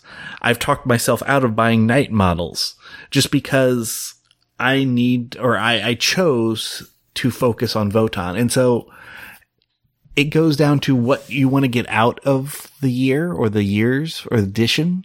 Cause when 10th edition hits, it might change things, but just find what you either like to look at for model wise or like to play for codex wise. And, and I'd say pare down to th- at least maybe not get rid of the old stuff, although it's still good as, as Rob has said. Um, but going forward, yeah, just focus on the ones that call out to you. Yeah, absolutely. And then if you need to figure out a way to give like to to drop some armies from your collection, but you don't necessarily want to go through the trouble of like an eBay situation or something like that.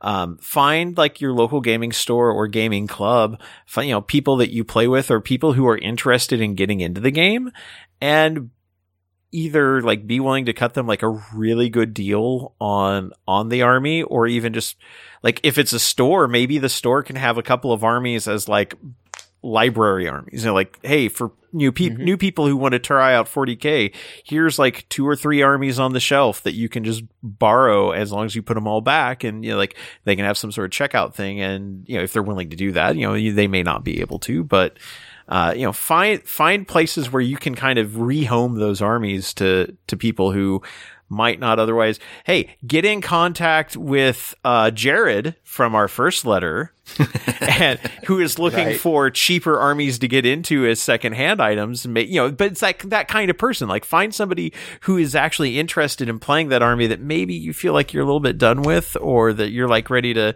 "Ah, I've got too much stuff. I need to pare down. I, I mean, 15 armies. I would say that's time to start paring down a little bit and, and focusing. And if that means you have to physically get rid of the army to feel comfortable about that. And then that's definitely an option is if you and of course you know there's always services like ebay and stuff like that. I, again what the options are in like i can tell you what could be possible like here in my area of the united states. I don't know what the gaming situation looks like in brisbane and like as far as like stores and, and clubs and things like that. But I'm sure you can find people who would be willing to take those if you do decide to divest yourself of a few of those armies. And that will help keep your update co- costs down because that is definitely an issue when you have that many armies is not like just the cost of codexes alone is big.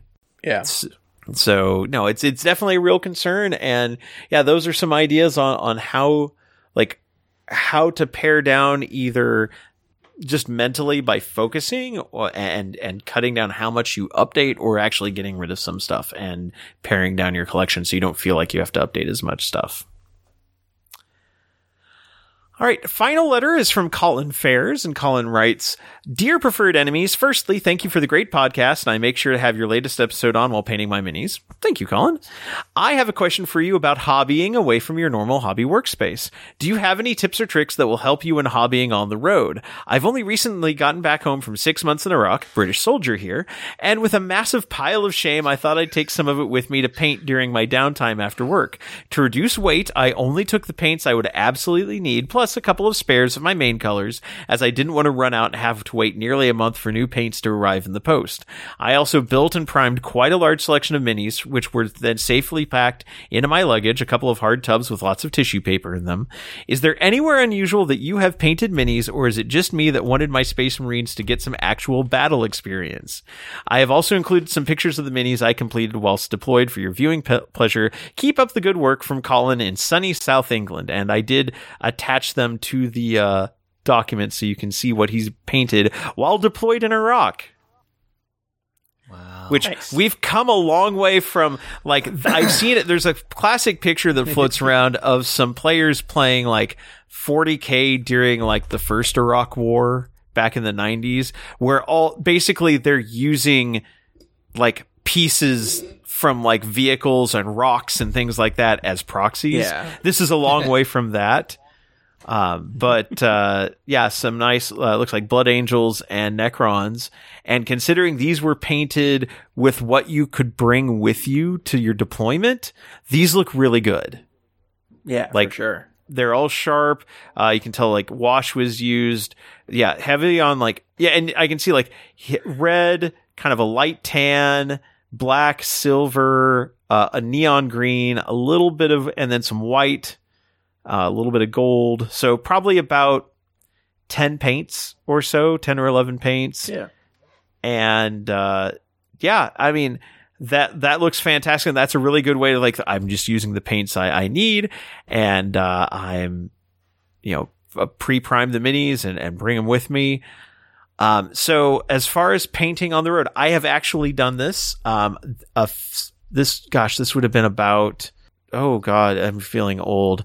This would have been about almost, God, almost a decade ago at this point. So I, uh, yeah, about 10 years ago, I was working on, I, like, I, I had just started a new job at uh, a company with an e commerce site, and uh, they sent me to California for a week's training with the company that like developed the e-commerce software they were using. And so I was going to be in, uh, I was going to be in a hotel room for a week and I'd be doing training during like eight hours of the day. And then the rest of the time I was going to have just to myself.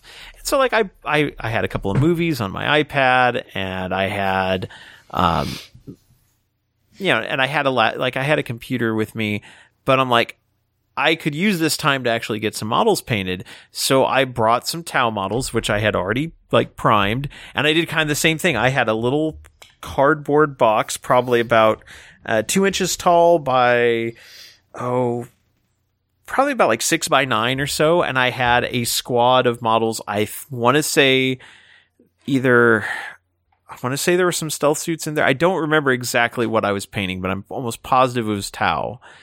And I knew, like, I knew what colors I needed for my paint scheme. And I was only going to be a week, so I didn't have to worry about spares necessarily. But I bought a couple of brushes and I brought, um, I brought the paints I needed and I brought the models. I brought a couple of extra hobby tools like I always like if I'm traveling, bring some glue and like an exacto knife and stuff in case I need to do any repairs. Um, I knew that the hotel would have water cups and I could use tissues to like clean my brushes and such. And so, yeah, I just had like basically a tiny little travel painting kit with the models I needed. And so, yeah, and I could just, the hotel, you know, hotel room had a desk with a decent uh, lamp on it. And I could just sit there and like set up my iPad and have have a movie going and or have something on the TV and just sit there and paint uh, and spend a couple hours each night doing a little bit of painting. So yeah, I've done something very similar to what you've done, Colin. That's a lot more than me. Closest I've even come is take a model to a paint night at a store, which no, that I'm just impressed with that much dedication. I've done the times where I've taken models with me on trips and stuff like that for work, where I know I'll be be gone for a week and have like you know have some downtime in the evenings you know same thing yeah like just you know make sure you you pack the models well bring the paint you need uh, you know some hobby tools one thing that i found uh, last year that I, that was helpful not necessarily with uh, miniature painting but but with getting stuff ready for an event is uh, there is like a $50 like wireless uh, or cordless airbrush on that I picked up off of eBay. That thing is like super helpful because I was using it uh, the week before Midwest Conquest last year to like finish up some terrain, you know, some washes down on it just to get, you know, to get the, the make the train look a little bit better, and then also to like finish painting the uh, some of the price support, you know, some of the the 3D printed items uh, that we used. So you know, I've I've done big things, small things as well. You know, where I've taken them and painted them, you know, in a in a hotel room or or you know in a in the actual event space uh, of a tournament. So you know, uh, there's a lot of ways to do it, but I think you're. I think you've got like the basics of like you know take a take a small backlog. Don't don't take too many with you, and make sure that you have the paints you need, and you know just try to get it in where you can. Yeah, and I would also say like decide like what level of painting you're going to try to do at that point. I think like what he had with like some base colors and some washes, maybe a little bit of highlight is good. Like I've like some of my painting projects where I paint for other people, uh, or even like painting some of the models for myself, where I'm like I really want to kind of push how like how fine I have this detailed. Like what seems like oh there's like three or four colors involved in this model will quickly turn to like 16 or 17 because when you work in like all the various like levels of highlight and things like that that I sometimes do um like the number of paints I'm actually using will suddenly like get very magnified. So if you're traveling and painting, that's obviously something you can't do. Like just decide like at what level or what like what is my goal when I'm painting this? If I'm just trying to get these models painted enough to play with, yeah, you can probably get away with maybe like a dozen paints. Uh, and that would cover, and he did that with, for two different armies. So uh, like that's, that's really good. Whereas like I would probably be bringing a dozen paints for one army because that's just how I would tend to work. But, uh, but yeah, just look who's a better painter than us. I'm not. No, I'm saying I, am more, I use a ton I'm more fastidious. I didn't say I'm better. I didn't. I'm like. I'm that, saying you're better. I, but it's just like. But if I was going to travel, I would not yeah, paint yeah. to that level necessarily. I would do I, the finishing see, work at home because I also wouldn't have the means to like seal and com- like complete the minis. I might not bring basing stuff, for so, example, if I'm so traveling. now here's here's the challenge that I want to throw out there to to just the listener audience in general. Somebody needs to paint, do a golden demon like painted completely on the road. like just just a, a, golden demon entry that was painted completely in hotel rooms or on deployment or something like that. That's Why did you say say entry? I was just going to find a demon model, go somewhere else, and like spray paint it gold. I mean, technically, that also if you do it in a hotel room, that works, and you could you can enter it into Golden Demon. They'll laugh at you, I'm sure, but you know. Well, I'd probably laugh at me But, like- too. but no, that like you mentioned that like oh you know it- you know uh, level of painting and, and that's the right way to handle it because you don't want to take 50 paints and a bunch of brushes and stuff with you. But now I'm thinking I'm like, yeah, I want to see somebody like do this like this is my golden this is my road to golden demon model entry where I painted it all in hotel rooms or something. I, I would say here's the other challenge, though. You are s- severely limited on how much you can bring with you because I could easily see someone doing that challenge, but bringing like a tackle box of all their paints and stuff. And I'm like, no, that's not the point. The point, like the point is you have to bring like bring a small like you can switch out the paints between trips, but you can't. Like you can't bring more than like ten paints with you or something like that. Before I had a painting table, I actually used a tackle box for my paints. Yeah.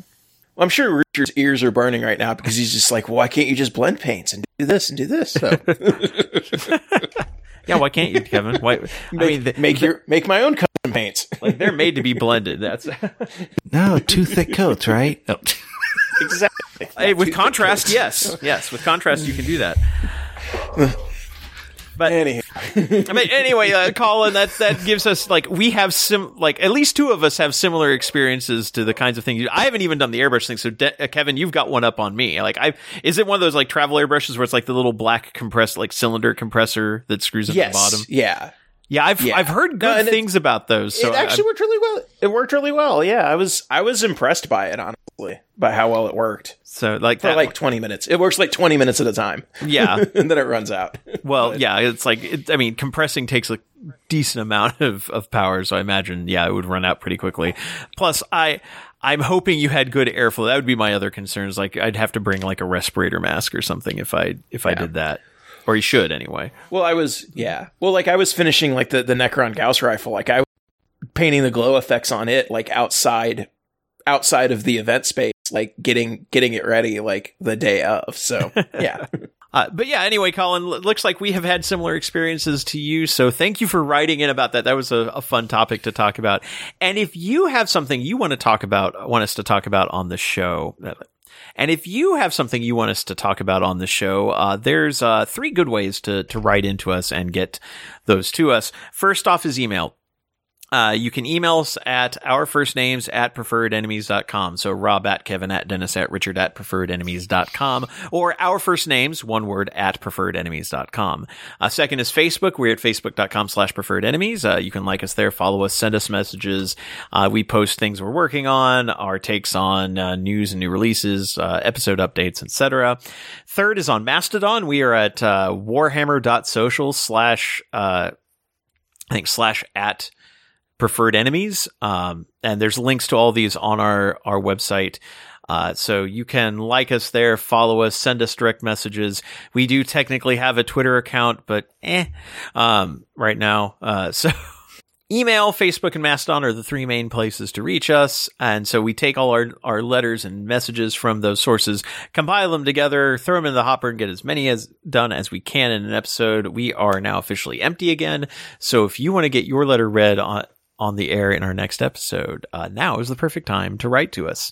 Also, if you want to help support the show, we are on Patreon. We are at patreon.com slash preferred enemies. Uh, we basically use that as an online tip jar. We don't lock any of our episodes behind a paywall. Um, we are still trying to figure out if we're going to do uh, Discord, although we need to figure out how how the moderation on a Discord channel would work because that's just generally a good idea to have. Uh, so we're still looking into that. But yeah, if you just want to help support the show, even if it's just throwing us a dollar, all your dollars have added up and make sure that our show is basically income neutral. Uh, you pay for our hosting, you pay for our recording service, you pay for new microphones. Uh, you have helped defray the costs of traveling to various events. So we really do appreciate that. And again, if every, if even you just want to put in a dollar, enough people put in a dollar, it adds up. Although remember, if you have the means to support us, we do ask that first you look at, uh, people in your area who can use that kind of help. There's always, with the economy and such, there's always people who need assistance more than we do. But if after that you still want to help, we do appreciate it. Uh, we are going to go ahead and take a break for sponsor identification. And when we come back, it'll be time to look at uh, our main topic, which is going to be both Arks of Omen books. See you in a bit. Miniatures. We build them, we paint them, we love them. That's why we also want to get them to the battle and back again safely. And that's where KR Multicase comes in. They offer a complete model storage and transport system. They offer a wide selection of core trays for standard size miniatures, as well as custom cut trays for specific models. KR's trays are made of a soft foam, available in a variety of colors that won't scratch or snag your models. And to protect the foam, the trays are carried in easily stackable, swappable cardboard cases. They also offer a full range of Kaiser bags, backpacks, and aluminum cases for transporting your KR cases. You can even choose from pre-built tray selections to suit your army, or use the autofill app to find just the right trays for your particular force. Whatever your game 40k, X Wing, Warmahordes, or Historicals KR Multicase has the cases to fit your needs. You can find out more at krmulticase.com. KR Multicase. Soft foam for your figures, hard cases for the soft foam.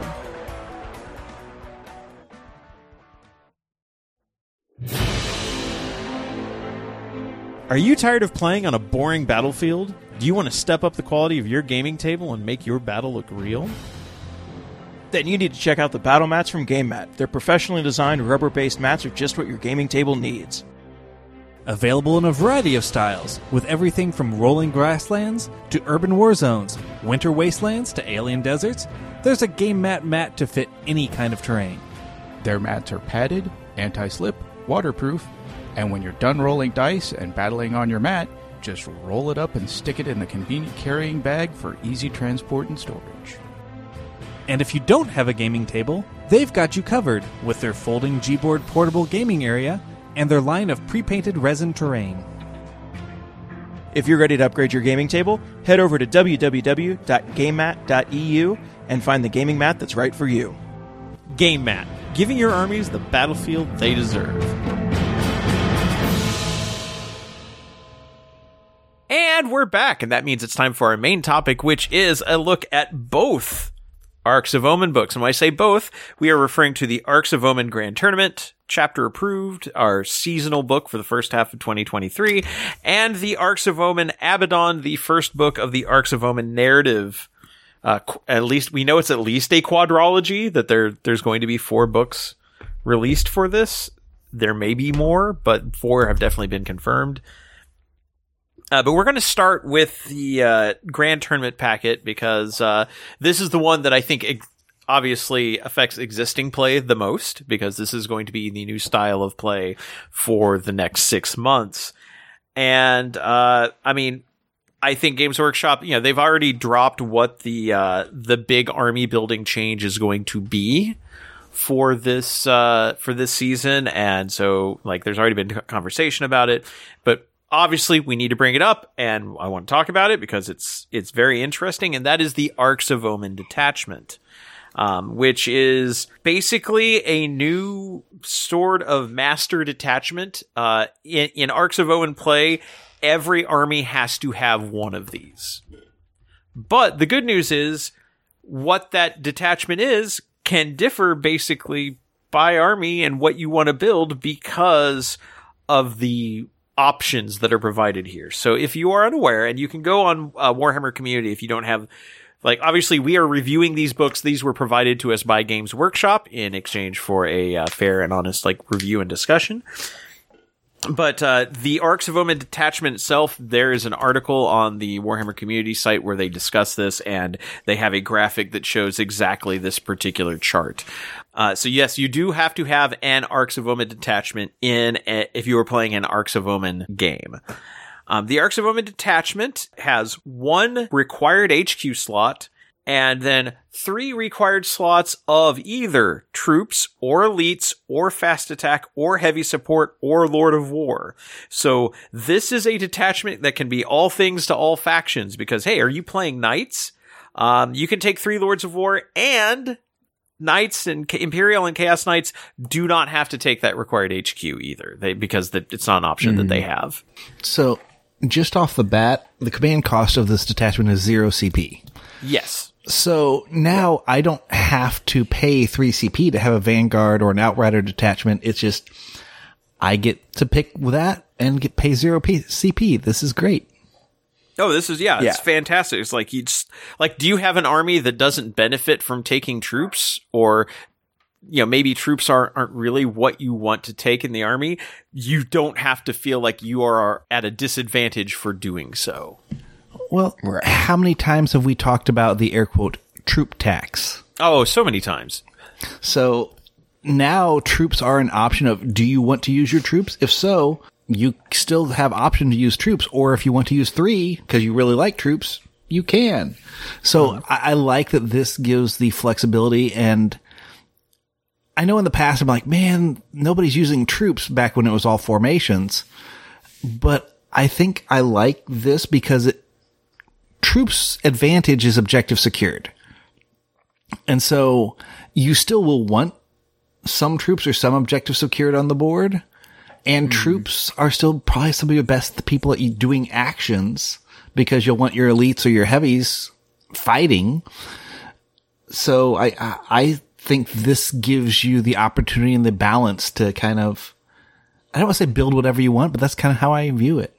No, I think I think you're right. This is very much a build whatever kind of detachment you want to fit the army you want to play. And I mean, the fact that in this one detachment you get okay, so you've got your HQ, your required HQ unless you're playing knights, and then your three required insert slot here depending on what what you want to do. Then on top of that, on top of that required stuff, zero to nine troops. Do you still want to use troops, but you don't want to be required to use troops? Absolutely viable. Or you uh, can take 12 troops. You can. Yeah. You absolutely can. You just want to flood the field with cheap troops and you can Boys. figure out how to. All the boys. I Yeah. mean, that's, uh, yeah, yeah. They'd be like 10, 10 or 11 man, you know, units of boys, but you could do it. Wow. Oh, Are, are you making up for Richard not being here? I'm trying to wake him. Yeah. yeah, make up for Richard.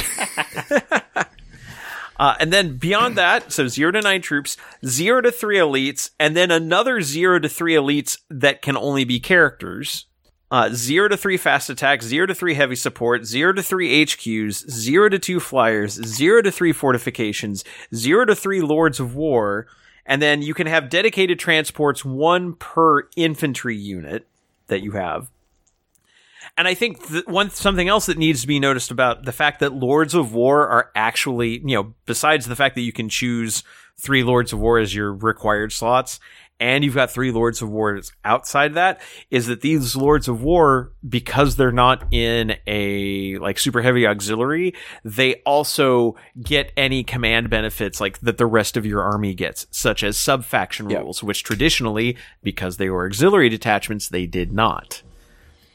Yeah, and also for knight players, having that sixth Lord of War slot is nice because now you can you don't you're not limited to like two knights and three different Armigers. You could take four different Armigers. It well that doesn't matter for Imperial, but for Chaos, they have like 6 mm-hmm. War Dog types. Now you can actually like take one or, or two of each of the War Dog types and have the slots for it. Yeah.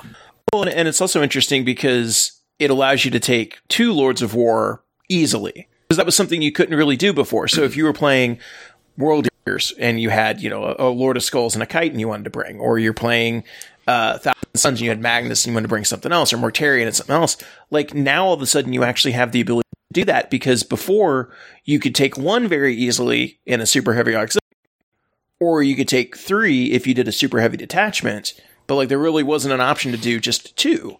So like just more flexibility across the board. And and I like that like for the units that like yeah, means you have separate elite character units uh slots that don't take up regular elite slots. Like I think this just gives so much more flexibility to build armies. I, I, like this a lot. Like I said, that was the second thing I wanted to bring up as well, Kevin, was the elite units. I don't want to say not taking up a slot, but having their own call out of I'm a character.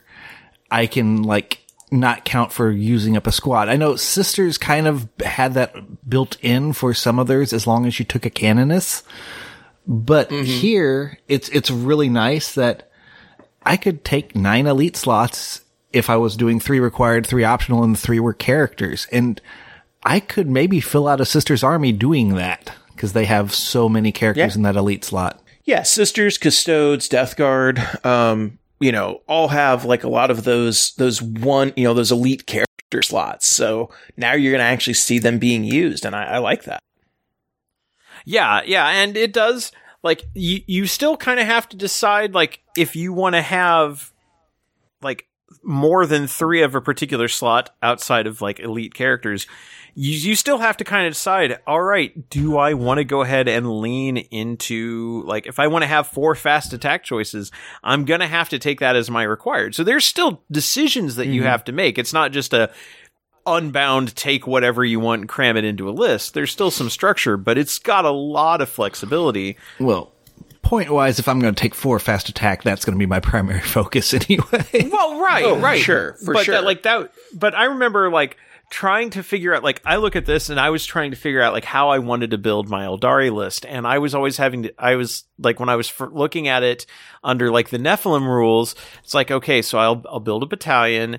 And then, okay, well, that gives me three HQ slots, but I had four HQs I wanted to bring. So it's like, okay, now I've got to bring in I'm like, okay, so do I have enough? Well, or no, it was like I, I ended up doing like, do I had enough fast attack options? Like, okay, so I'll take an outrider and I'll make the the avatar the HQ slot in an outrider and like fit that in. It's like you, yeah, you just have to make some mm-hmm. weird decisions to try to build the list you wanted based on the options that they gave you. And now it's like I don't have to do that weird like army building is part of the game, but it feels like army building should not be a mini game in and of itself.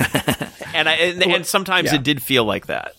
And I'm gonna. I like you brought up the HQs of yeah, HQs get a boost because most time t- people took the um not the but the brigade, which you you're maxed at three, and if you want to take that fourth, fourth, or fifth, you had to take a second detachment. Here, you get four HQs, and I, in my mind, at least four HQs seems to be the sweet spot. And well, Votann have four different HQs, so I, in theory, can take one of each now, which is pretty Yep. darn awesome. And yeah, so it, this is a really good detachment. Now, it does lock you into one army faction. Like that, that is the one thing because they still have the restriction of you can't, like, everything has to share a keyword and that keyword can't be Imperium, Chaos, Eldari, or Tyranids. And you can have one Arks of Omen detachment. So you're going to be building everything out of one codex, effectively. And you can't have more than one Arks of Omen detachment. Also, all the other detachments from the from the core rulebook are not really in play with a couple of small example, or you know, with uh, a couple of ex- differences being you can take a patrol detachment or a super heavy auxiliary, but you can only take them as allied detachments, and those allied detachments have to come from a another faction and b only in the list of approved ally factions which is something that was touched upon in the uh, warhammer community article but not really fully spelled out Battle Brothers are back, baby. battle battle brothers are back. And that's the only level. There- there- there's no like allies of convenience or anything like that. And it's very very clearly spelled out. It's all on one page. Um, if you are imperium if you're an imperium detachment you can take as an allied detachment a agents of the imperium auxiliary support or patrol detachment one imperial knights super heavy auxiliary detachment containing a free blade it specifically has to be a free blade or one Votann patrol detachment Votann can ally into imperium however imperium cannot ally into Votann. I mean, I'm fine with this because this is exactly like the Crusade rules in the Votann book work. Yeah. I can't bring in Imperium to my Votann, but I can have Votann join an Imperium.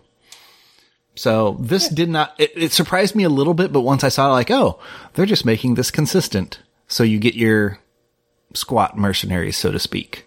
right And Um, the other you- thing I'll okay. note on this one, if you really, really like knights and those six super heavy detachments aren't enough for you, throw in a seventh one with a super heavy auxiliary free blade. Yeah. I find that real if you really want to go heavy on the super heavies. Right, because it is it is an Imperium detachment, so you can do that. That is an option. Um, same thing for Chaos. If you are a Chaos detachment, you can take a Chaos Knight super heavy auxiliary with a Dreadblade in it. So again, still a thing you can do. Um, if you are an Astra Militarum detachment, you can take a patrol detachment that is only Militarum Tempestus. So that's more of a fluffy thing because you could always put Tempestus into a uh, into a standard guard army, but now you can take their own sub, you know, like extra detachment, which plays nicely with some of the rules they have. Um, Genestealer cults can take a uh, detachment of Brood Brothers, which you know basically an Astra Militarum detachment there. Although they did add a new FAQ, they, there were some factions that got FAQs yesterday, and or or a couple days ago, and one of the FAQs is specifically on Genestealer cults, and they do specify that when you're in a Brood Brothers detachment, you cannot put in named characters, the Cadian Castellan, the Cadian Command Squad, any of the regimental attaches or bodyguards, the Cadian Shock Troops, Death Korps of Krieg, Catachan Jungle Fighters, Kasrkin, Regimental Preacher, Attilan Rough Riders, or the new Field Ordnance Battery. There's a lot of things you aren't allowed to have in a Brood Brothers. There are no Cadian Brood Brothers, for example. Yeah. which I may feel I feel bad for Richard because we gave him the contents of that Cadia stands box, and most of it he will be unable to use. He could convert it. He can convert it, but he can't run them start as it. like those data sheets, for example, like. Which does mean like the only HQ that they really have, I think, is I think we've determined there's a generic platoon command squad and like a Primaris Psyker. Primaris and those, Psyker. Yeah. Yeah, those are like the only HQ choices that a Brood Brothers detachment can have. So it's just like there's some weird decisions made on that. And I understand like they don't want the particular like regiment like so like I can understand like no Death Korps Krieg. Although it was weird to make Death Korps Yeah. Krieg their own unit and not just like a a, a style, Yeah. but but uh, it's like I and get, I get that, like, and I get that, like, yeah, Gaunt's ghosts, yeah, you can't use them. Sure, okay, I get that. I get you can't use the name characters and stuff like that, but it's feels weirdly restrictive. It does. Uh, then, like for the the four Chaos God aligned um, Chaos Space Marine Legion, so World Eaters, Thousand Sons, Death Guard, and Emperor's Children, you can have a patrol detachment of demons with the proper god associated with it. Um, if you are, and if you're a non-aligned, like if you're an undivided uh, Chaos Space Marine army, or like for example, Word Bearers, you can take a demon patrol detachment. It just doesn't have the extra restriction of being god aligned. So like if you take Emperor's Children, you can only take Slaanesh stuff. If you take Word Bearers, you can take whatever. But of course, that patrol detachment, like, well, you're already not a completely demon army, so you will already give up like the Warp Storm table anyway. So it's, I don't think it's necessarily that big, but for flavor, it's like, yeah, you're not going to have any, um, po- or any plague bearers in a uh, Thousand Sons army like that, that. That like I totally get why they did that. And then the final one is for Be'lakor. Be'lakor's army is kind of interesting. If you are a Legion Demonica detachment and your army is specifically the de- the disciples of Be'lakor Army of Renown, you can choose you include one Traitors Astartes patrol dat- detachment as an allied detachment, and you can include a Chaos Knights super heavy auxiliary detachment. This does mean you can include two allied detachments, even though you can normally only have one. So Disciples of Be'lakor get special dispensation to build their army the way it's reflected in the book. Now, I think this gets I'll- into a I'll- couple of those things that Jump a couple things in there. I didn't hear the the Eldar one, so Oh, sorry, the Eldar one. We did kind of skip past that one. The Eldar one is yeah. uh, Eldar is if you are Asuryani or Drukhari, then you can take Harlequins as a uh, patrol detachment. which I find that neat and interesting because at least in the Eldari Codex, you can include a Harlequins as a patrol detachment. So I like that they took the Codex and then just kind of put it here as well. Now, Yeah. what's interesting is in the original article on Warhammer Community, they mentioned that uh, there would be special rules for Dark Angels and Drukhari, for example, to build their armies in such a way that like reflects the codexes where you could have like a for like for dark angels you could have a deathwing and a ravenwing detachment and then have your like main greenwing detachment and that would all still work and then of course there's the real space raiders style of building for Drukhari where you can have like three different patrol detachments as long as they are cabal witch cult and homunculus coven those are not in here I think what we'll see, I'm going to jump ahead of Rob. Um, in the boarding actions, those rules also mix, mention um, faction specific rules, which are not in there. But GW released those boarding action specific rules as a PDF download on their downloads page. So I'm thinking the day this drops, they will probably have all the faction specific ones on their um, downloads website. So it's funny you mentioned that Hopefully. because one of the FAQs they they released a set of FAQs like I mentioned with the like the Brood Brothers for Genestealer cults. They also released one for Dark Angels, and the Dark Angels one says like if every unit in your army has the Dark Angels keyword. Uh, then Dark Angels, Arks of Omen detachments, and Vanguard detachments that only contain models with Deathwing or Inner Circle get the first company ability. Same thing for Ravenwing. So it's like if you have an Arks of Omen detachment that is all Deathwing or all Ravenwing, then they the rules will work properly for it. They do not mention though any change to building that. Now maybe they are holding off because this book isn't technically out yet, but it still seems weird that they would release this FAQ before that book is out. Yeah. So it still feels like there's a gap there that needs to be addressed. uh, at- we'll wait and see. Yeah, but as of now, uh, Dark Angels and Drukhari actually get some of their army building options s- strongly curtailed, and uh, it's it's weird to me that they called it out in that article and it is not reflected in the text. And when they first sent us this to preview, we remembered like, oh wow, you can't build Dark Angels or Drukhari properly in this detachment Yeah. uh, they'll probably do something for it. Oh, they said they're going to do something for it. They haven't done. As of recording, they have not fixed this Have yet. faith, they will.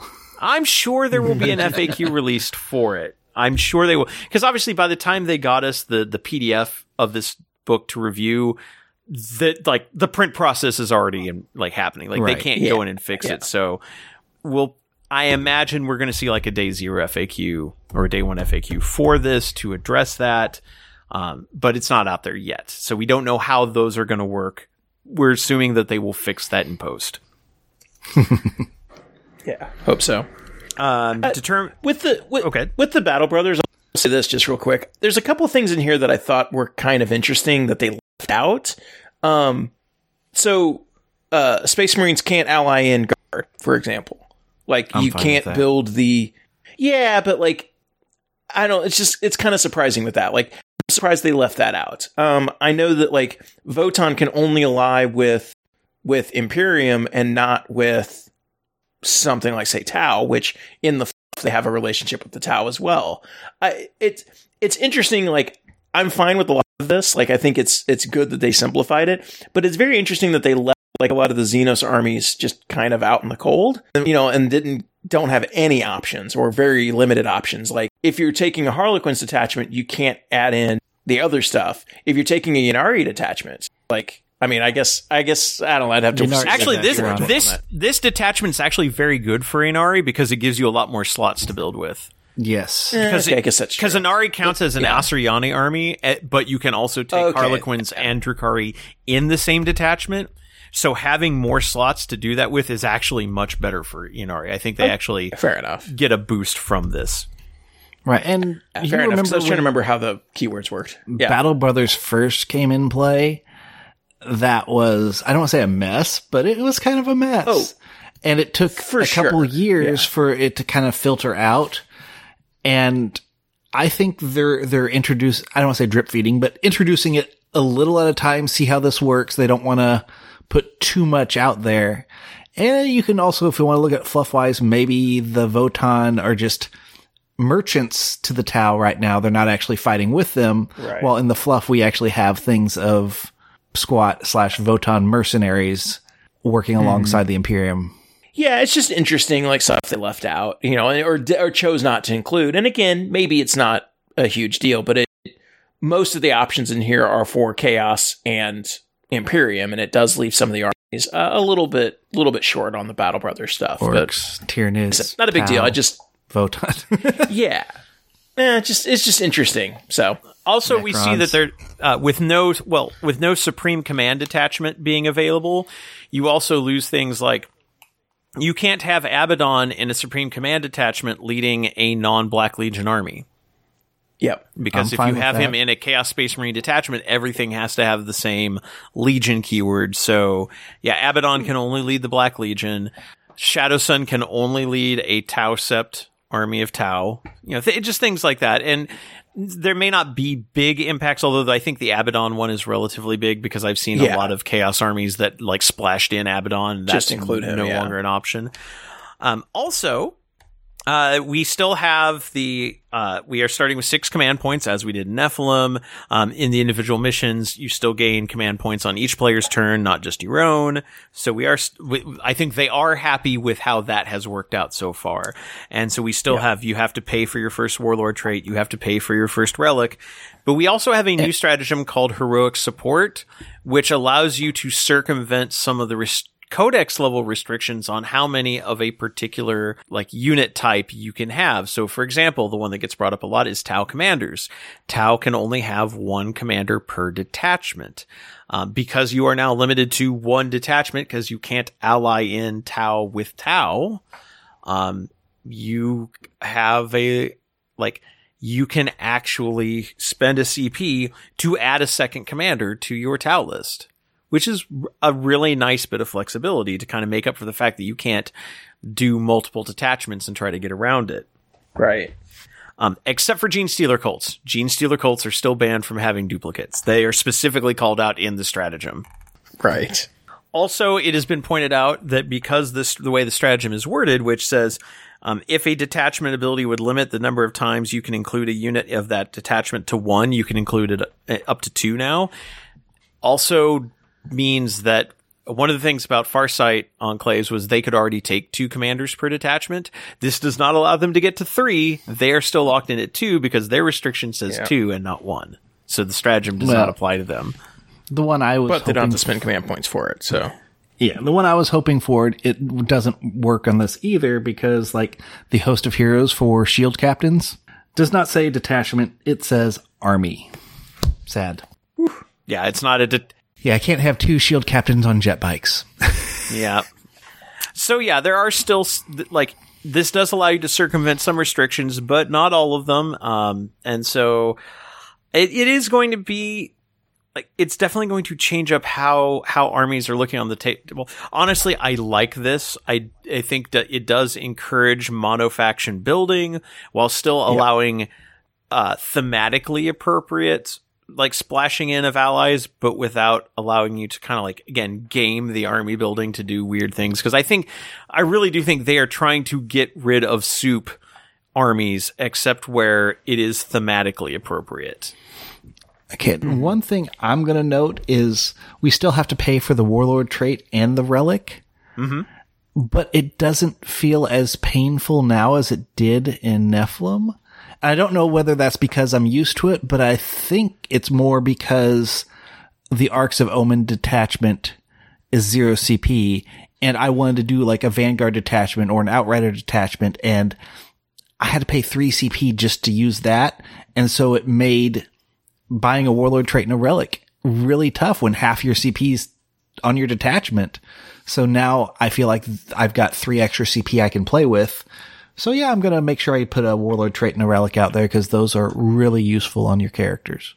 Oh yeah, and I, like I had mm-hmm. the same thing with like playing Death Guards. Like if you wanted to use Mortarion, like Mortarion had to be your warlord, so you'd have to take him, and that would make that Supreme Command attachment free. But then if you took the like the battalion, he'd like you'd be paying three CP for everything else, and then you'd want the warlord trait and possibly a relic on top of that. And so you're down to like you know one, CP to start with. And so now it's Mortarion's free, and they also the Warlord trait stratagem does specify if a character has multiple Warlord traits, they get all of them for one cost.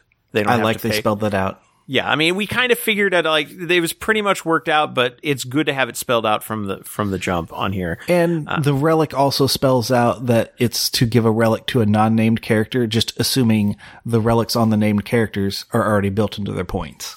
Right.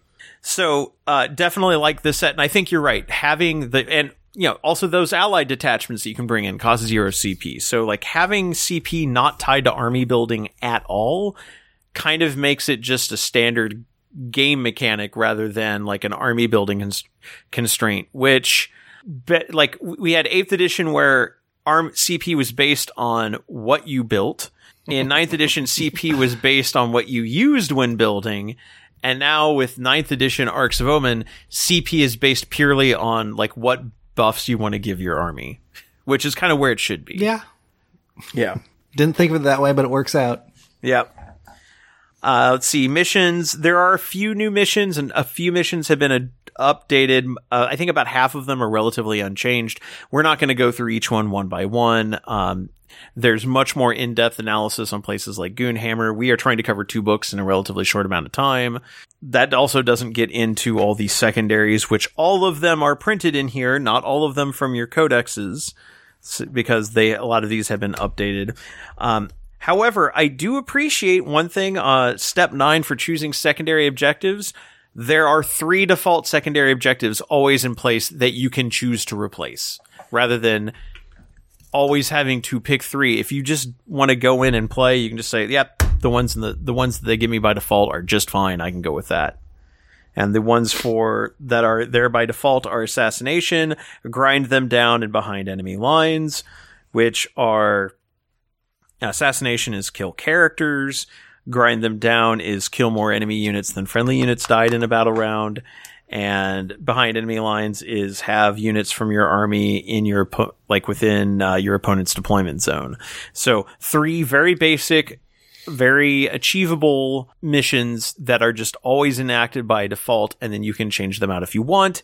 Also, each of those missions has an extra benefit if they were carried out by if the things that triggered the action were a troops unit or an armiger or a war dog because knights can't have troops um, you gain a command point so for example uh, if an enemy character was killed by a troops unit a armiger or a war dog you gain a command point for assassination um, no, uh, same like battlefield uh, behind enemy lines. If the unit that is scoring you behind enemy lines is a troop, war dog or armiger, you gain a command point. So while you are not required to use troops, the game actually gives you a little bit of a ben- boost if you do use troops to do those things, which is a nice touch. I mean, now that troops aren't required, here gives them the extra benefits that we were talking about. Hmm. Um, couple other changes. Uh, strategic reserves are always free. Like you don't pay any CP to put anything in strategic reserve. Which is especially like considering flyers have to start there. That's kind of a nice thing. Like you don't have to pay CP to use flyers, for example. Also, if uh, you have transports on the table, they have to have units embarked within them. If uh, if you don't have a unit inside a dedicated transport, then that transport cannot be set up on the table and is considered destroyed. I mean, I, I kind of like that because it makes the transports you're taking them because they're a transport, which also makes sense for some of the other vehicles. Where like, why is this in the fast slot, not a transport, aka Sagitaurs? Because they're a fast vehicle with a gun that can carry people if you want them to, but you don't have to carry people, so they're not a dedicated transport. Right. Whereas like a rhino, yeah, you if a rhino is a dedicated transport, you have to have somebody in the rhino. So because that's all its job is is transporting people from place to place. So uh, yeah, no, I, I like that restriction. Also, uh, this was not in chain, not in place specifically for Arks of Omen. I believe this was in Nephilim and possibly before that as well. But I do like the fact that in Grand Tournament play, you declare all your like reserves and transports and everything before you start deploying, so that there's none of those. Like how many times in older, like in like eighth edition, where it's like, okay, I'm okay. I placed a unit on the table. Yep, this one's going in deep strike. Okay, I'll place another one. Yep, this one's in Deep Strike. Like your opponent can basically fake you out on deployments. That's no longer a thing. So I mean, it, had, it hasn't been for a while, but I do like to bring it up. Deployment is still alternating, uh, although they did put in. Uh, they there was something in here added. I believe. I believe it was added in this one about um, if you have a unit that is too big to place in the deployment zone, which has come up with a couple of like the Forge World flyers. It does not come up very often, but if you have one, you put it like with its the back edge of its base or hull against like the back of your deployment zone and it can't move that turn and it counts as having moved. So the idea is it rolled onto the table just now and in the first turn. Um, players roll off. Winner takes first turn, same as normal. Um, otherwise, pretty much the same. Although they did also tweak the conceding mechanic. Um, no, there is no longer if you concede, your opponent automatically gets like a fixed like seventy points. It is if you concede, the score is what the score is at the end of at at, at the point of conceding. So like if you so there's no more oh my opponent was up to like 80 points I will concede you get 70. Yeah. No, I like that. That having clearer concession rules can elim- uh, hopefully will eliminate some of like chicanery and stuff like that from from games and sometimes that you know that there's been accusations and stuff in the past of players like looting and stuff like that. So hopefully this cuts down on that. Um, hopefully it's really an issue any you know at all. But yeah, having clearer rules for that I think is better. No, absolutely. Um, we do also get our first uh, preview of World Eaters. I, I, will. I don't want to bring up many of the the secondary objectives because again, we'd have to go through like one by one and and do a lot of comparison. That's going to eat up a lot of time, and we still have a second book to get through. But we did get our first preview of World Eaters secondary objectives including one called it uh, the Blood Gods Do. At the end of each player's turn, score one victory point for each objective marker on the battlefield that was drowned in blood that turn. so to drown it in blood, you have to like kill enemy units that were within range of that objective that turn. Um, I we also love have how over the top world are.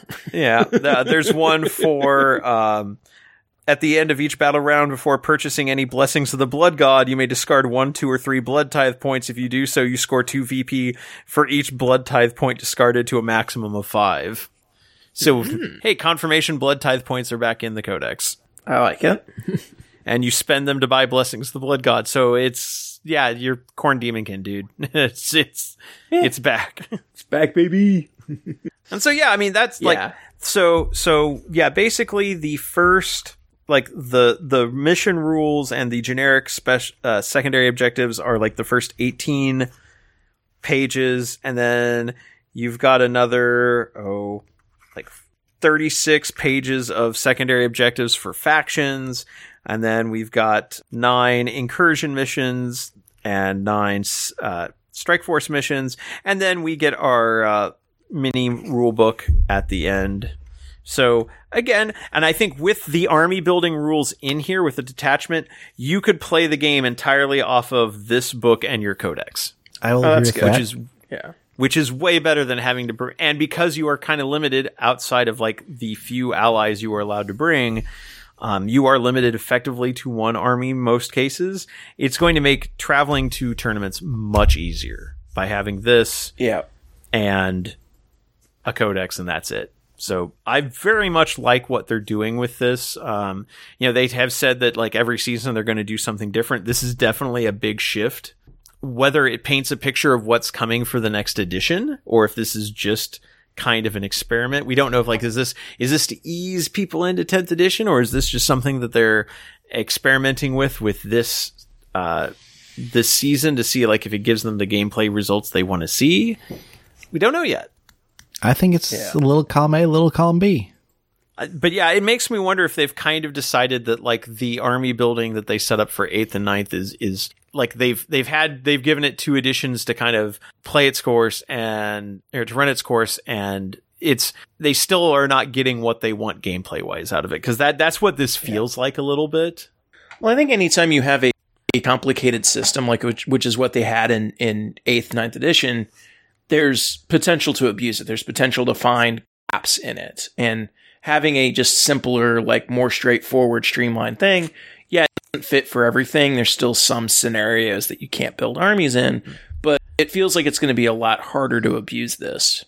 So No, I absolutely agree. It's like the army detachment building felt almost like its own mini game that you were having to play to figure out how to take the army you wanted to take.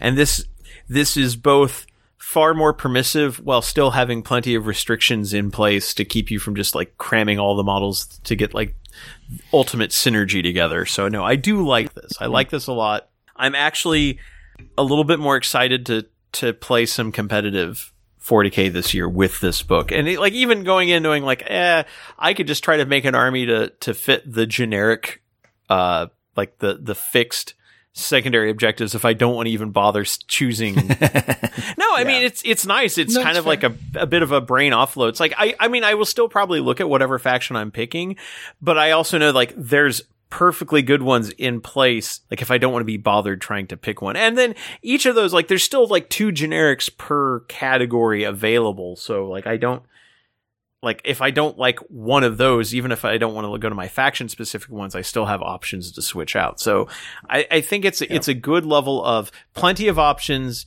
but also plenty of things in place to make this very easy to just jump into like if i was going to teach somebody how like competitive play. I think the Arks of Omen detachment is really good because A, you don't have to mess around with how much command points you get from building your army.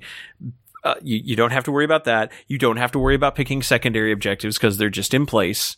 You can just like, Yep. okay, so what do you got? All right, well, let's fi- fit it into this chart. Okay, you look good. You play that. Here's the what you're trying to do in the mission. That's already decided. We can just go play and then you can start to work people into okay now this is like here's where you might want to change out a secondary objective. Here's how you might want to like add in an ally if you like f- oh you you bought that that kit because it looked cool? Okay let's fi- see if we can figure out how to build it into an ally detachment. Yeah like i like that. So I I think- you like that it's a base and tweaks rather than just everything thrown at you all at once. Yes, very much so. I, th- I think you can you can work at this, but at the same time, if you are a dedicated competitive player with a lot of experience, there's a lot here to work with and and still like get a lot out of it at a more complex level. All right, I'm going to move use this as a chance to move over to the other book that is coming out the same time, and that is Arks of Omen Abaddon. Uh, this is a uh, this is the first in the Arks of Omen narrative series, and it's also the first uh, book with boarding action rules in it, which is actually probably the larger part of the book because the fluff section, there's like a photo section in the middle, but the fluff section is only like 36 pages, and uh, the rules section is another like 40. So it's a relatively short book. Yeah, I think the whole thing maxes out. It's like it's at about eight. The book is 88 pages long, and a few of those are just like decorative. So it's a it's a relatively short book.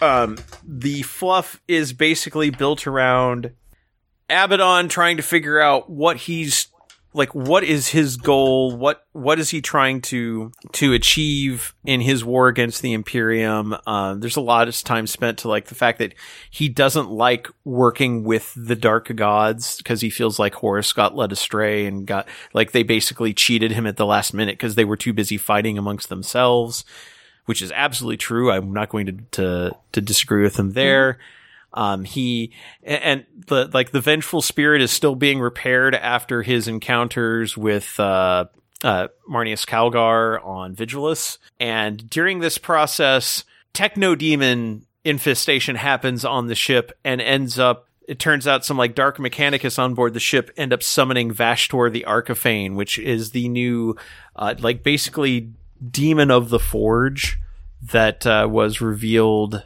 uh, a little while back and uh, he basically makes Abaddon a deal like I will help you out to uh, because Abaddon keeps ha- having these like keeps seeing these visions uh, like from his oracles of like trying to find a key while the galaxy basically dies like the during the death of the universe. And so yeah like uh, Vashtorr is basically he is an unaligned I mean he's aligned with chaos obviously but uh, as far as like the the great game of the four chaos gods he is unaligned. He is all about um, technology and ideas. And he, unlike many demons, he is not seen as duplicitous. He just he's very forthright and upfront and he likes to make deals with demons where it's like, okay, so I'll give you a deal. I'll give you, if you promise to bring, to give me this many souls, I will help forge you into a, basically a demon engine. And, uh, then you can, you can use that power to deliver what you, like, I'll give you power and then you give me what I want and a lot of demons aren't able to follow up on the deal, so they just end up falling further and further in debt to him. But he's very upfront about what the deal is, just whether it's up to you to to actually carry it out. Uh, but his ultimate goal is he wants to be the fifth chaos god. He is not a chaos at that level right now, but that is what he wants, and he sees Abaddon as the best way to achieve that. That is Malal erasure, and I will not have it on this podcast. Sorry, go on. go on. and uh, so like Vashtorr basically says, "Yeah, I will. I will help you accomplish this goal if you track down the pieces of this key. This gu- basically the idea is it's a key to the we- to a weapon that would end the universe type thing. And so they they go to a a planet." To fight against a chapter of Space Marines called the Iron Angels, and in the end, like the, the Iron Angels are defeated, and inside they find this like large pillar of uh, marble in a stasis field. And Abaddon and Vashtorr's like, okay, that's part one. And Abaddon's like, okay, yeah, but this isn't a weapon. What is this? And Vashtorr says something like, look, when when a space marine talks about his bolter, he's talking about the stock and the trigger and the the the black, you know, the, the pin and the chamber and it's like all that. It's like it. You don't. This is just part of the deal. You need all the parts of the key. This is the first part. So I will help you with this. And so they start collecting space hulks and Vashtorr basically uses his techno demonic manipulations to turn these space hulks into controllable ships.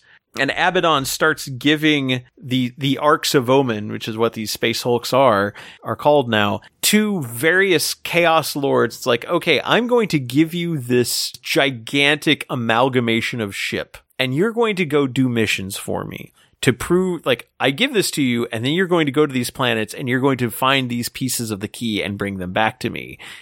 And uh all of a sudden the Imperium see and, and like these ships always end up with like war fleets kind of coalescing around them as well. So it's basically like these gigantic armadas going out with like a huge megaship at their core, some the size of small moons. And there's a lot of discussion of the fighting against them not all of the arks of Omen are successful. In fact, a, a good number of them do get destroyed or defeated. Uh, and in some cases by other Chaos Lords who are like, no, I want that, gimme. Because Chaos is so good about working together. Oh yeah, it's one of the best. It's one of the best traits. Right. Uh, the, like there's any, there's like a section where, uh, there's a Ark of Omen that's been given to a Lord of Nurgle. And like at the last minute, a bunch of Alpha Legionnaires like reveal themselves and screw up all his plans and leave him open to being attacked by the Imperium. Like they didn't even want the ship; they just wanted to mess with him. So yeah, it's when this starts happening. There's also a group of uh, Farseers that go and visit uh, Inquisitor Kodiaz, and like. Okay, this is happening, and we're just we just thought we'd let you know. Um, you can do with that what you will. And Kodiaz is like, okay, thanks. And they're like, you're not going to help us? Is like, no, but I'm also not going to kill you, which is more than you get from most Inquisitors. So uh, be on your way. And they're like, okay, fine. They leave. And then Kodiaz is like, okay, we need to go do something about this. but it does like, there are some like combined Eldari, and I mean Eldari, not just Asuryani, combined Eldari strike forces that have like Drukhari and Exodites and Corsairs involved. Uh, there's a discussion of like an Ark of Omen that attacks a world that was being mined by the uh, by the Votann. So there's a, a war with the uh, the Greater Thurian League against one of the Ark. So uh, like everybody starts getting involved. And one of the worlds like does not go like one of the fights on one of these worlds where a key a key part of the key, like a very important part of the key is located. And Vashtorr's like, okay, so um, the Imperium actually put up a stronger fight than you expected, Abaddon. What are you going to do about it? And Abaddon says, "Oh, I've got I got two syllables for you, Angron." And that's like the last chat, like the last page of the storyline. And so, uh, that, like, there's obviously they've set that up for the World Eaters to show up in book two. Abaddon and Vashtorr have larger plans in place. Everybody in the uh, universe is getting involved. Like, there are Orks involved, Tyranids, like, because these these pieces of the key are on multiple planets, and those planets aren't just Imperium planets. So, like, there's all sorts of factions involved. There's like Necrons are involved. It's like this th- it's good for for a campaign book because like one of the problems we've had in past campaign books is like well this is great if you're playing factions that are on this planet but this isn't necessarily good for like like there's a lot of the vigilus stuff i'm like well i'm a tau player i don't care because i don't Right. because the tau aren't involved but uh we we get some photos of like legion army or black legion models and more of the chaos models we get pictures of some of the new Cadian stuff, uh, the new Demon Prince model, which the 40k version of the Demon Prince model is looking pretty sweet. And then they get into the rules, and here's where we get into the boarding action rules. You can't play boarding actions, at least at this point, without a copy of this book, because this is where the rules for boarding actions are. And they do specify, besides the book that you are currently holding, in order to take your forces out to fight amongst the stars, you will need to pick up a copy of the Boarding Actions Terrain set. Uh, we're going to talk about that a little bit later. Like, I want to talk about the rules first, and then I will talk about my feelings on the Boarding Actions Terrain set. Uh, the set provides everything you see here with a myriad of different wall pieces, hatchways, and architectural elements included. In addition, it contains two fully detailed game boards depicting the crumbling decking and pipeworks of the ships you are fighting aboard. Because the idea is this is fighting aboard the Arks of Omen themselves, like sending in boarding actions to try to stop the forces of chaos on these on these hulks. Although chaos may not be the only thing that are present on these hulks, as these ships are the size of small planetoids. So the boards are broken up into squares called zones. Um, they show the definition of like walls and hatchways and, and whether a hatchway is open or closed, how to set up these pieces of terrain. You will no doubt have noticed by now that boarding action battles use unique terrain to lay out the claustrophobic corridors of the hi- spacecraft where your fights take place. This terrain is highly modular and can be clipped together in a large number of different configurations. I wish I could talk more about this terrain, but I have not had a chance to to look at it yet. We we have not had a chance to preview this. The pictures look cool though. The pictures do look really cool. Um, the terrain is highly modular and can be clipped together in a large number of different configurations. If you are playing one of the boarding action missions presented in this book, the mission map will also show you where to set up the terrain features, along with positions of the hallway. Each piece of terrain will be coded, allowing you to quickly identify which piece it corresponds to. Uh, there will be a key on on a couple of pages denoting like what the coding means and like which pieces there are.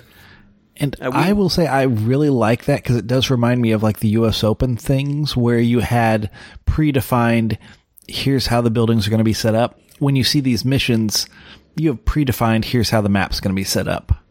Right. And they even mark out, like, they say, like, hey, there are going to be pillars, like, the areas where, if, like, four zones touch, there's going to be a little, like, square area there. That's where these pillars will go. The walls will run between them. So it's a very clearly delineated way of building the board based on, like, if you are playing these missions, use these configurations, set things up this way because the zones themselves are very important boarding action rules. One thing about boarding actions, you get one CP at the start of each player's command phase. So much like uh, tournament play, both players are getting CP. Um, players can use their command points to use boarding action stratagems. That is any stratagem with a boarding action label. Players cannot use any other stratagems. All that stuff that's in your codex doesn't matter. All the things that are in the core rulebook, ditch them. They don't matter for boarding action. The only stratagems you can use are boarding action stratagems. There's three of them. because the three of them are command reroll, counteroffensive, and insane bravery. That's it. Those sound familiar. They yeah, I mean they are they are familiar. They're very basic stratagems. Very, I mean they're good, universal. Everybody can use them. They discuss like how measurement works, like working around pillars, what engagement range is with hatchways, because it's engagement range is two inches through through like hatchways. So you can still fight with somebody through a door, even if the wall keeps you from being able to be even within an inch of each other. Right. And this is kind of a slight change because it's two inches away from the model you want to fight as opposed to two inches or one inch away from someone in engagement range. Right. So it's kind of changed a little bit to so make note of that. Um, visibility is important. Like if you are coming around a corner and you can see like three models of a five model unit, you can only apply damage to those three models. Like once you run out of targets that you can actually see from that model's viewpoint, con- like the attack sequence ends. Yeah, eh, visibility. A model is visible to an observing model if you can trace a straight line from any part of its base to any part of the observing model's base without that line passing through any of the following a wall, a closed hatchway, or a model that is not part of the observed model's unit. So you can explicitly screen models with other units, which is kind of nice. Or you can accidentally screen your own guys who want to shoot with your own units. Yeah, with not not from the same unit, but yeah, if you have like a second unit move up, yeah, you might accidentally block off line of sight. Even though you're like, well, I can kind of see that, but if the base, if the imaginary line would cross over the base of an intervening unit, then it doesn't. Uh, then you can't actually. You're not considered visible unless you can't allocate attacks to those models. Yeah, for those most part, you're just attacking closest unit to closest unit. Um, also, they point out that any any u- rules that would allow you to fire at someone who you can't see don't work. In like Well, those course. rules don't work in uh, boarding action. You have a ceiling no above smart you. You're not gonna f- you're not gonna fire fire barrages. Right. So like visibility like visibility is a very big part of this, which makes sense. You're you're talking like tight hallways going through through doorways. If you could just like I can see one guy, I can put wounds on the entire unit. No, they don't want that. They want this to feel like cover and line of sight really matters on a model by model basis. Um, let's see. Each time a range attack is allocated to a model, that model will receive the benefits of cover against the attack unless it is fully visible to any models in the attacker's unit, while mo- uh, cover still adds one to the saving throw. Um, in addition to any rules that say the target of an attack does not receive the benefits of cover against that attack, this benefit will not apply if it is affected by a rule that says the target does not receive the benefits of light or dense cover. So, uh, again, yeah, like cut, there's only one kind of cover in this, and rules that would say you ignore any kind of cover, ignore that cover. So the Votann scanners on the troops would be really useful. Right. Yeah, for sure. Um, they do specify that you can always move through a hatchway, even if your base is technically bigger than the hatchway. Screech down. But that's just a nice thing to like spell Right. out. It's like, yeah, yeah, sure, the model can't physically move through, but we get, you know, like, we get what you're t- what you're doing with this. I want to see the giant ogre squeeze through the hatchway. Oh, Um, objective markers they do specify should always be 40 millimeters. I think that has become a standard objective marker size. Good to know. Um, which fire powers they specify that only visible models can actually suffer mortal wounds f- from a witch fire. So if you like, if there's two models visible and you cast a smite and do three mortal wounds, the third one will not spill over to the people you can't see. So again, just keeping it consistent with other other attacks. Um, charging, you can only charge a unit you can see. You cannot charge around a cover- corner blindly. no Kool Aid bands. No Kool-Aid. You can't charge through a closed wall either. No Han Soloing. You can only heroically intervene towards visible models. Makes sense. And uh, in boarding actions, each time a unit piles in or consolidates, the first model moved must end its move within engagement range of at least one enemy model. And each time a model makes a consolidation move, it must end that move within engagement range of a model that was visible to its unit when it started the move. If this is impossible, no models in the unit can make a pile in or consolidation move this phase. So you can't just move t- towards the closest thing. You actually have to pile in or consolidate into a, like an Yeah. actual engagement range. So no extra free movement. You're you're going to go fight someone else, or you're just going to stand there. Right. Um, actions you can take, uh, securing site. You can, if a unit has objective secured, then they can basically do what Space Marines do. They can take an action to claim an objective. I kind of wish this was a generic action anybody could take in the regular game, but I'm, I'm I'm okay with Space Marines having this as an ability. But as an action, I think it's really cool.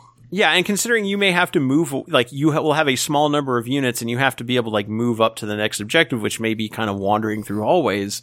Oh yeah, Um, it's good to be able to like, okay, we've got this objective. We're going to move beyond it, but it's still ours for the purpose of scoring. yeah. That- no, Here that's it makes total sense. Um, set Overwatch is an action. Um, Takes me back. yep. Each time an enemy unit is set up on the battlefield or sends a normal move, ends a normal move, advance move, or fallback move, charge move, or opens a hatchway, units who have uh, set Overwatch can fire Overwatch at the unit, you know, assuming they're visible. And it, it works like Overwatch, like you only hit on sixes. But it's not Right. based around charging. It's like you can set up and say, like, if somebody crosses your line of sight, you can fire at them. L- Like old second edition Yes. 40k rules. A little bit of infinity, like if you're looking at a more recent rule set, yeah, you. I like that. That's a nice action to have. I, I I was viewing it as, like you said, second edition where you could actually set up a squad in Overwatch, except they got full ballistic skill then, I believe. While here, it's like you can do the second edition set Overwatch, but then you do the current. You still only hit on sixes. Oh, Yeah. Um, you can also, some units will have a rule called hold steady. They hit on Overwatch on a five up. So just a, a little extra rule that some things will have. You can set to defend, which is a lot like setting to defend when you're charged, except this is something you have to do as an action to kind of prepare for it. And then operating a hatchway, opening or closing a hatch is an action. which this is the weirdest. Well, it's not that weird of an action because I mean, you do it at the start of your end movement phase or the end of your movement phase, and it ends at the end of your movement phase. So it doesn't take really any time at all. But the funny thing is, well, I guess that's just grabbing the handle, opening a door, which doesn't take any time at all. Well, but it could fail because if there's an enemy model on the other side of the hatchway, you do a strength roll off to see who can, because you can choose to try to hold the door closed. Oh, not worried about that. None of my armies really have much strength. Like you, you do it, yeah, you roll off, add your mm. strength, and whoever wins, either, like, if you were trying to open it and you win, you open the door. If you fail, then they keep the door closed and you failed the action. So, yes, the action doesn't really take any time, but there's still a check to see if it fails. It's just like you don't have to spend a whole turn trying to open and shut the door. That would be kind of silly. If a hatchway Yeah. opens and units on opposite sides find themselves within engagement range, those units will be eligible to fight, but neither of them counts as having made a charge. It's like, oh, look, you're there. I will hit you. Yes. I like that. I, I I don't know if this would be a tactic for Orks to just stand by doors, but it might be. It could be. Um, boarding action, boarding action enhancements. We'd say we already talked about the stratagems. Uh, you do not use warlord traits or relics in this. Instead, you select a boarding, like your warlord in the boarding patrol can be given a single enhancement, which could be, and named characters cannot. Uh, but like could be anything from superior boarding tactics. You start the game with two additional command points, or a personal teleporter. You can have a unit arrive um, from when a bearer arrives from strategic reserves. You can set them up in whole, wholly within one of your entry zones or anywhere on the battlefield that's more than nine inches away from enemy models. Or you can uh, defensive linchpin, an aura. You can basically have your your warlord have an aura that says units within six inches of him hold steady when they set to Overwatch, so they can hit Overwatch on fives. Nice. And there, there's six of those to choose from. Again, these kind of take the place of both warlord traits and relics.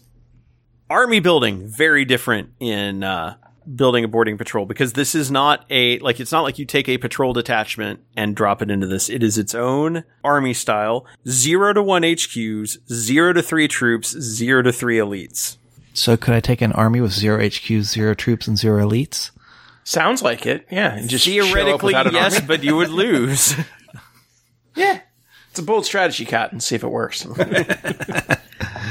but it is nice. Like you don't have to take an HQ for this this style of play if you don't want to. Um, it is a five hundred. You have five hundred points to spend, so that's your hard cap. Five hundred points. So it is combat patrol level, but it isn't exactly combat patrol. Um, for each box shown on the detachment, you can select a unit with the required battlefield role and add it to the detachment. Um, you must include at least one unit in this detachment. So there you go, Dennis. You cannot come, show up with an army ah. that is zero zero zero. You have to have at least one unit. The unless boarding action rules for your chosen faction say otherwise, and we'll get to that because that has been a separate thing, which is not in here and seems like an oversight. You cannot include any models in the boarding action army that have any of the following keywords monster, vehicle, jump pack, cavalry, biker, or fly. I think all of those pretty much make sense. I should be able to use my jet pack, my jump packs inside the building. Come on. A boarding patrol detachment can only have only include one character model, which means if you have an HQ, That's a big deal. you can't take any character elites either. Mm-hmm. And then unit size also has some restrictions. If a unit's minute minimum size is less than five, you can only use that Uh, unit in your boarding patrol if it is a minimum sized unit. If it's five, you can include that unit as a minimum sized unit, or if it can add additional models, you can get it up to 10. You cannot include a unit with a starting strength of more than 10 models. You cannot include any under strength units in your boarding patrol. So if you have a unit that can take three models, that's what it is. It's three. If you can take a, if it's a five, you can go up to 10. If it's 10, you're fine. If it's an 11 for some reason, you can't take it at all. I can't just flood the, the board with poxwalkers. No, I don't think you'd want to either. It'd be really funny. Sure. And then, like, you know, that they, you know, talk about like how, like deducting points and everything. It's like, yeah, we know how to calculate points for an army. And then, uh, select one model in your army to be a warlord. It must be a model with the character keyword. If not, then your warlord must be a unit champion model. If your warlord is a character, then they gain the superior boarding tactics enhancement, but which is the one that gives you two extra command points, or you can choose to replace that with a different one. Only characters can actually have the the enhancements. You can't just like like I have a sergeant in that squad. Well, too bad. He's your warlord, but he doesn't get any enhancements. Fair enough. And then the way setup is diff it, it works is even different. Like so, we mentioned like you can get units up to ten. Each unit in a player's boarding patrol that has a starting strength of ten must now be split into two units, each five models. So everything gets combat squatted. Yeah, which I find nice because, like Votann, I've got my 10 man unit. Well, now we got two fives. Oh, I don't have to take Sagitaurs to do this. and also, I guess we do have the underdog rule too. So yeah, if one player is has 30 points less than their opponent, then they are the underdog and every mission will have an underdog bonus. So if for some reason you're playing down 30 or more points, the game gives you a little bit of a boost to try to make up for it. Which See, now 30 could- points at five at a 500 point game can actually be quite a big difference. See, now I'm seeing a, envisioning a scenario where people are like, well, I'm only going to build to, fi- to 470 to like make sure that I'm under strength. And then someone else goes, well, I'm only going to build to 430. And you just increasingly get smaller and smaller games until you're like playing with like 50 point units and 50 point armies. I, I would say don't bank. I mean, maybe if you No, were around do that. 450, you could bank on it a little bit, but some armies might come in at like 480, 490 Yeah, because yeah, yeah. sometimes upgrades are too expensive and you'd go over type thing. Well, and like for for custodes or space marines and Yeah. stuff like that, where like yeah, some of your cheaper units are expensive. No, I get it. I get why it's in there because you're going to wind up sometimes with weird list building. But I I'm just envisioning a scenario where it just spirals out of control and you wind up having like. two, you know, I'm I'm going to make sure that I'm always get the underdog bonus. So I'm bringing a 15 point model, and that's my army. Can't imagine it'd be that useful. no, it wouldn't be. and then like they do specify like once they're combat squatted, they are considered separate unit independent units from that point on. So I don't I think they uh would they don't even count as like combat squatting for the purposes of like killing units. They are completely separate. And then each board will ha- each map has a number of entry Three zones. or four. Yep. And so, like we mentioned, like the ta- the board is broken up into square zones. Those are where you can place your units to enter the board, and they are not contiguous. They will be scattered throughout the board on like one side or the other, and not always strictly down the middle either. And once you Uh, deploy a unit on each square, you, you, like if you have four deployment zones, once you've used your four, everyone else is in reserve. So it might not be helpful to have like three. I mean, if you have three squads of 10 troops, well, there's six five person squads. Well, automatically two of those are going to be in reserve because you only have like four squares or four zones. So that part of army building is going to be very interesting. And then uh, otherwise, you know, like determining first turn is pretty much the same. Scoring is on a the traditional like 90 point scale plus 10 for battle ready. So, you know, scoring is a lot like, you know, match play. The various missions do have will have like usually two obj- like w- one or two objectives. Like there's one that has one objective, but each of the, like you can score 25 points a turn if you do all the things on it. But most of them have two objectives. Um, again, the board layout is very s- strongly spelled out. Where like this is where pillars are, this is what walls are. Here's what like this is section A one. This is like this when they talked about that key and like having the the number written like on the bottom of the terrain piece so you know which one it is. Those are important for setting up these particular missions. So like the the missions are built with these particular layouts in mind. And when I saw the boards, Rob, I kind of thought of you like, wow, these are very symmetrical. Rob would like these. I do. I do actually like these. And you know they start out usually with like all the uh, hatchways closed, so yeah, you'll have to move up and use those actions to to open up. And I believe these boards, I believe it's just two 22 by 30 boards, like set up side to side. So it's two kill team boards. No, I do like that they're all like laid out because it, it eliminates some of the uh you know some of the, the the variances you get with normal terrain setup and stuff like that where it's like nope this is very specific um it it kind of almost feels like a cross between um uh oh gosh what's the age of sigmar one but like kill team and then the the the Warcry? board game yeah like the warcry Oh, like kind of Underworlds. Underworlds, Underworlds, that's the one where it's like kind of almost board game-ish and it's like this is specifically where things go and how you start. Like and I think that's good. Like I think I mean we'll talk about this I'm sure in summation and stuff like that. I don't know if this necessarily will replace 40k games, but as another way of playing and like another like style, kind of that kind of sets between like kill team and like the smaller games that we're talking about. I kind of like this. I, I think there's there's elements to this that that do have a strong advantage to it. Oh yeah, no, definitely. I, and there's there's a lot I like about this. Um, I'm I don't know how I feel about the layouts being so tied to their particular style of terrain, but like I like the idea of this being a bridging point between kill team and standard 40k, a different way to do combat patrol scale missions, a different focus on like line of sight even being more important on a model by model basis. I really like that. The uh, deployment being like in these particular zones and like it makes it I think easier for for players to figure that like to to approach if they're relatively new to 40k. Again, like anytime you can have smaller game size, it's a really good way to get people exposed to it. And like there's just a lot I like about it. And with the HQ elite troop, you could have someone who has just one or two boxes, like maybe a troop box and a and an elite box. You can play this. Yeah. Oh, Oh, absolutely. for sure. So, I And mean, I think this could be a good way to air quote get people into the game, except for one part. Yeah, which we'll, we'll get to. Um, like, and I like the, the variety on missions they have in here. Like, there's one called Power Struggle where there's five objectives on the board. Four of them are theoretically connected, like on the map, they are connected by power lines, and it's basically the four that are not in the center. And they, they mention like, hey, you get more object, you get more points if you are holding two objectives that are connected by the power line. So like if they are hmm. directly connected, you actually earn more points.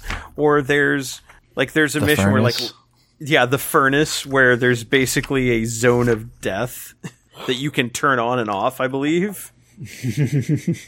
yeah, because you can turn on the burners in the furnace, and two of the objectives are in the furnace. I mean, it's only mortal wounds. If you have a squad that has more than one model, you, you might be okay, right? Sure. but they also mention that any unit can attempt to secure do the secure site action on objectives inside the furnace whether or not they have object like whether they have objective secured so like once you grab the objective in the furnace you can hold on to it even if you aren't obsec which is nice That's because nobody wants to actually stay in there. well yeah there, there's a mission where if you control a particular objective marker on the table, uh, you can open and close all, you can like open every hatchway on the board. Cause you can unlock every door. Or there's one where there's risk of decompression because some of the Yeah, components can will get v- v- can get uh, v- vented to the vented into space or a mission where there's a radiation leak, so the radiation level in different parts of the board will get worse as the game or can Yeah, like, extreme radiation. Subtract one from the toughness char- characteristic of models in this unit. Oh well, I'll go from tough three to tough two if I'm Eldar, or at least I mean Votann. It might matter because I've got some tough well, fives. That, by the pi- by the time you're taking uh, you're at extreme radiation, you've also lost uh, an inch from your movement, which could hurt a bit as as Yeah. Eldar too. Because that's like no, that actually hurts Votann more. Oh gosh, yeah. Or actually, would it? Because I think they say that they they're immune to movement things. uh, no, they have to are. Yeah, they're up. no, they are. They are immune to because they've got sure and steady. Yeah. Ha! We don't care about radiation. Um, but like we mentioned, the underdog bonus, like some of them are just like the underdog starts with an extra command point, which is still nice. Don't get me wrong. But there's one where there's an extra entry zone that if you're the underdog, you get to use it. Okay, that is big because, like you said, there's only so many places to enter from, and if those places are filled, you can't actually move anyone else in there until like after you've moved everyone off. So if you only have three and the other person has four, and you've got like eight units, some of your guys won't come in till turn two. And even then, the guys in front will probably be blocking the pathways. So having a balance of enough squads, but not too many might be a thing to pay attention to in this format. Yeah, I mean, it, Yeah, it brings sure. a whole nother challenge to, to army building. Yeah, most in most cases, the underdog bonus is uh, an additional command point, but having one where there's an extra deployment zone is kind of cool.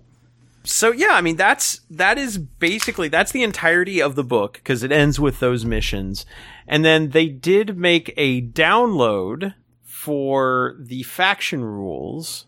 So mustering rules 1.0, which covers all the various factions, and so each faction may have adjustments to what they can take. Like sisters, for example, all your units have to be from the same order. You can impl- include cult imperialis units. You can have up to three character models, but only if those can have a wounds characteristic of five or more. Or only one of them can have a wounds characteristic of five or more. Uh, Stern, and Kiganil can still be included, however, despite both models having a wounds characteristic of five or more. You can have Sisters Repentia if the unit size is four or nine. You can have Arcoflagellants at three, five, or ten. Uh, you can have a fast attack slot, but only if it's a Dominion. Uh, you cannot include the Triumph of St. Catherine.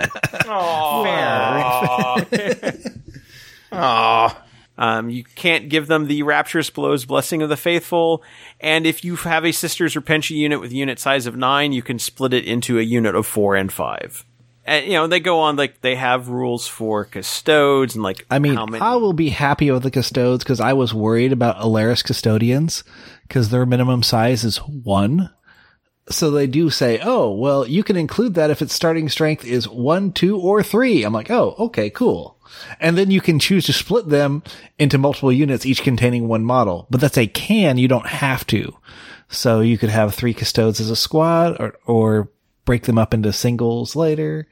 I, I find some of those interesting. And, but just, I, I like going through all of them. I don't, since we're not going to go through all, but some of the fast attack and heavy, um, units that make sense to have because they're all infantry are in here. Like I can, for Eldar, I can have a heavy support, but it has to be Dark Reapers. I'm like, makes sense.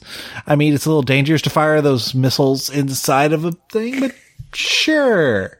Eh, why not? Like other changes, I- uh, guard infantry squads do not get split into units of five, or, or um, like chaos demons, you can have a fast attack slot, but only if it's flesh hounds.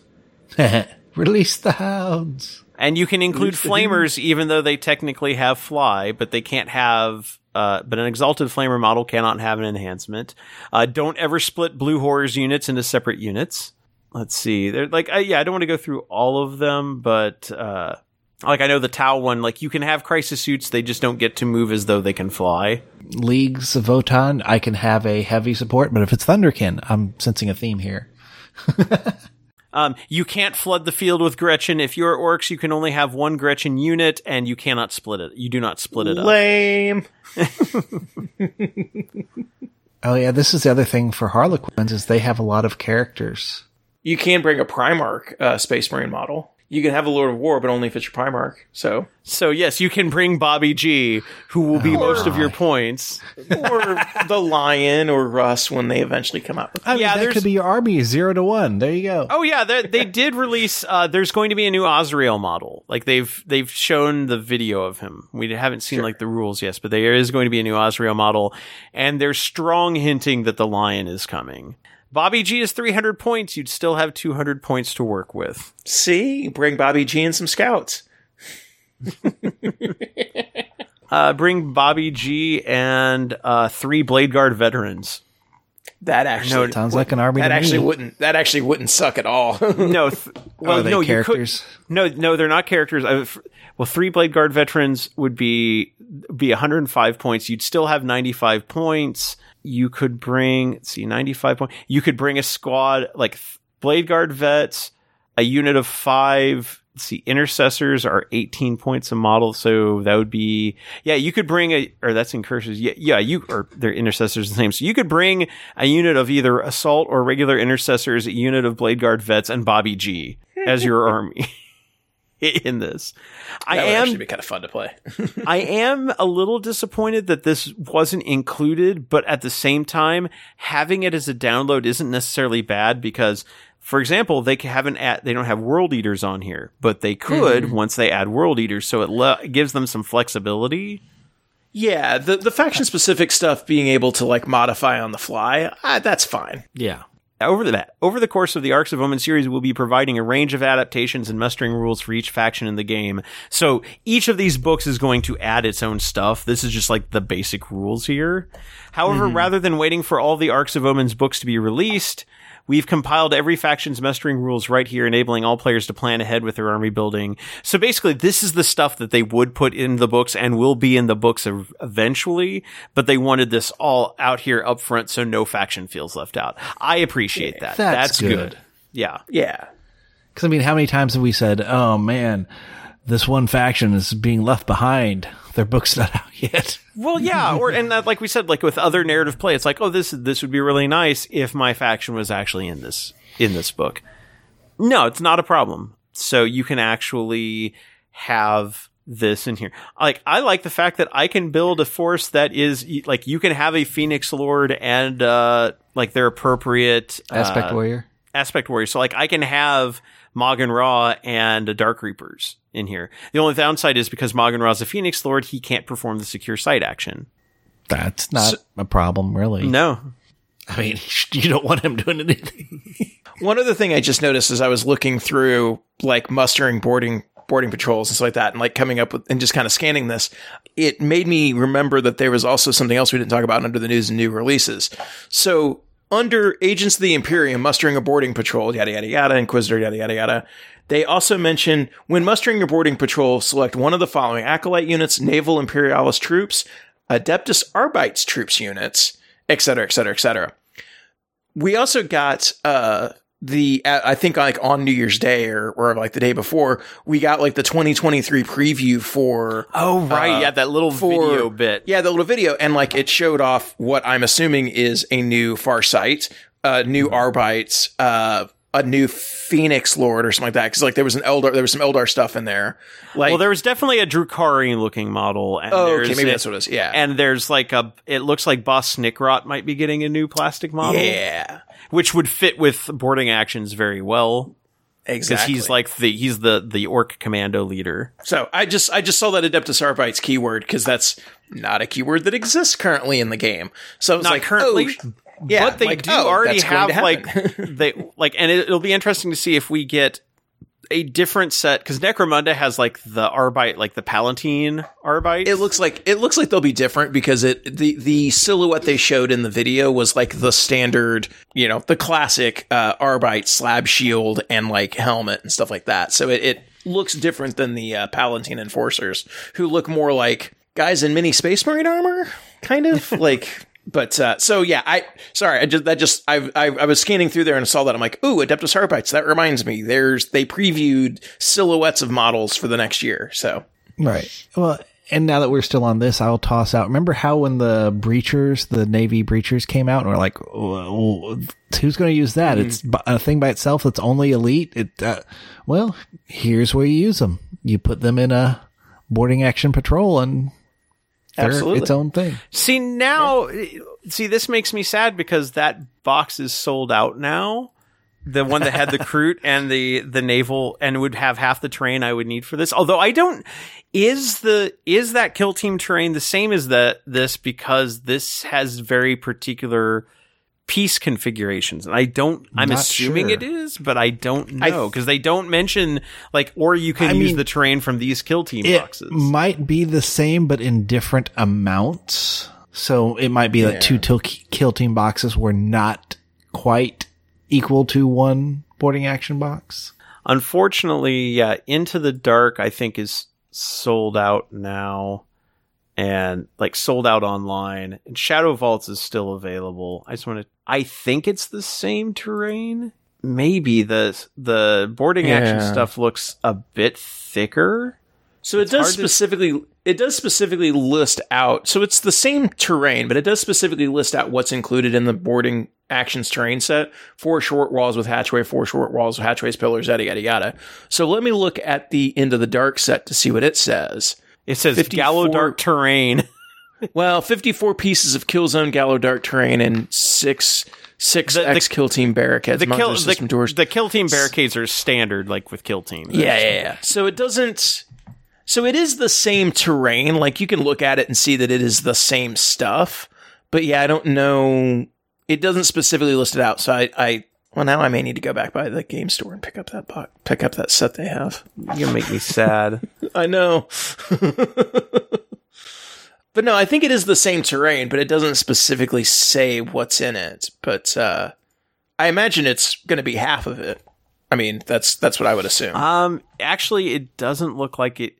I'm looking at them. They're very similar, but they are, and I'm assuming they're probably compatible. Like, and the, like the Gallowdark kill team terrain is definitely, like, the two kill team sets are compatible with each other. mm-hmm. There's some slight differences, cause like one of the kill team pieces, there's like a big archway with like no peat or like just like a a runner across to connect to pillars without actually being a wall. Hmm. So Yeah. there, there's some slight differences. I imagine the size and the pillar def- definition is close to being the same. So I imagine they're compatible because it looks like they use the same kind of slotting structure on the pillars.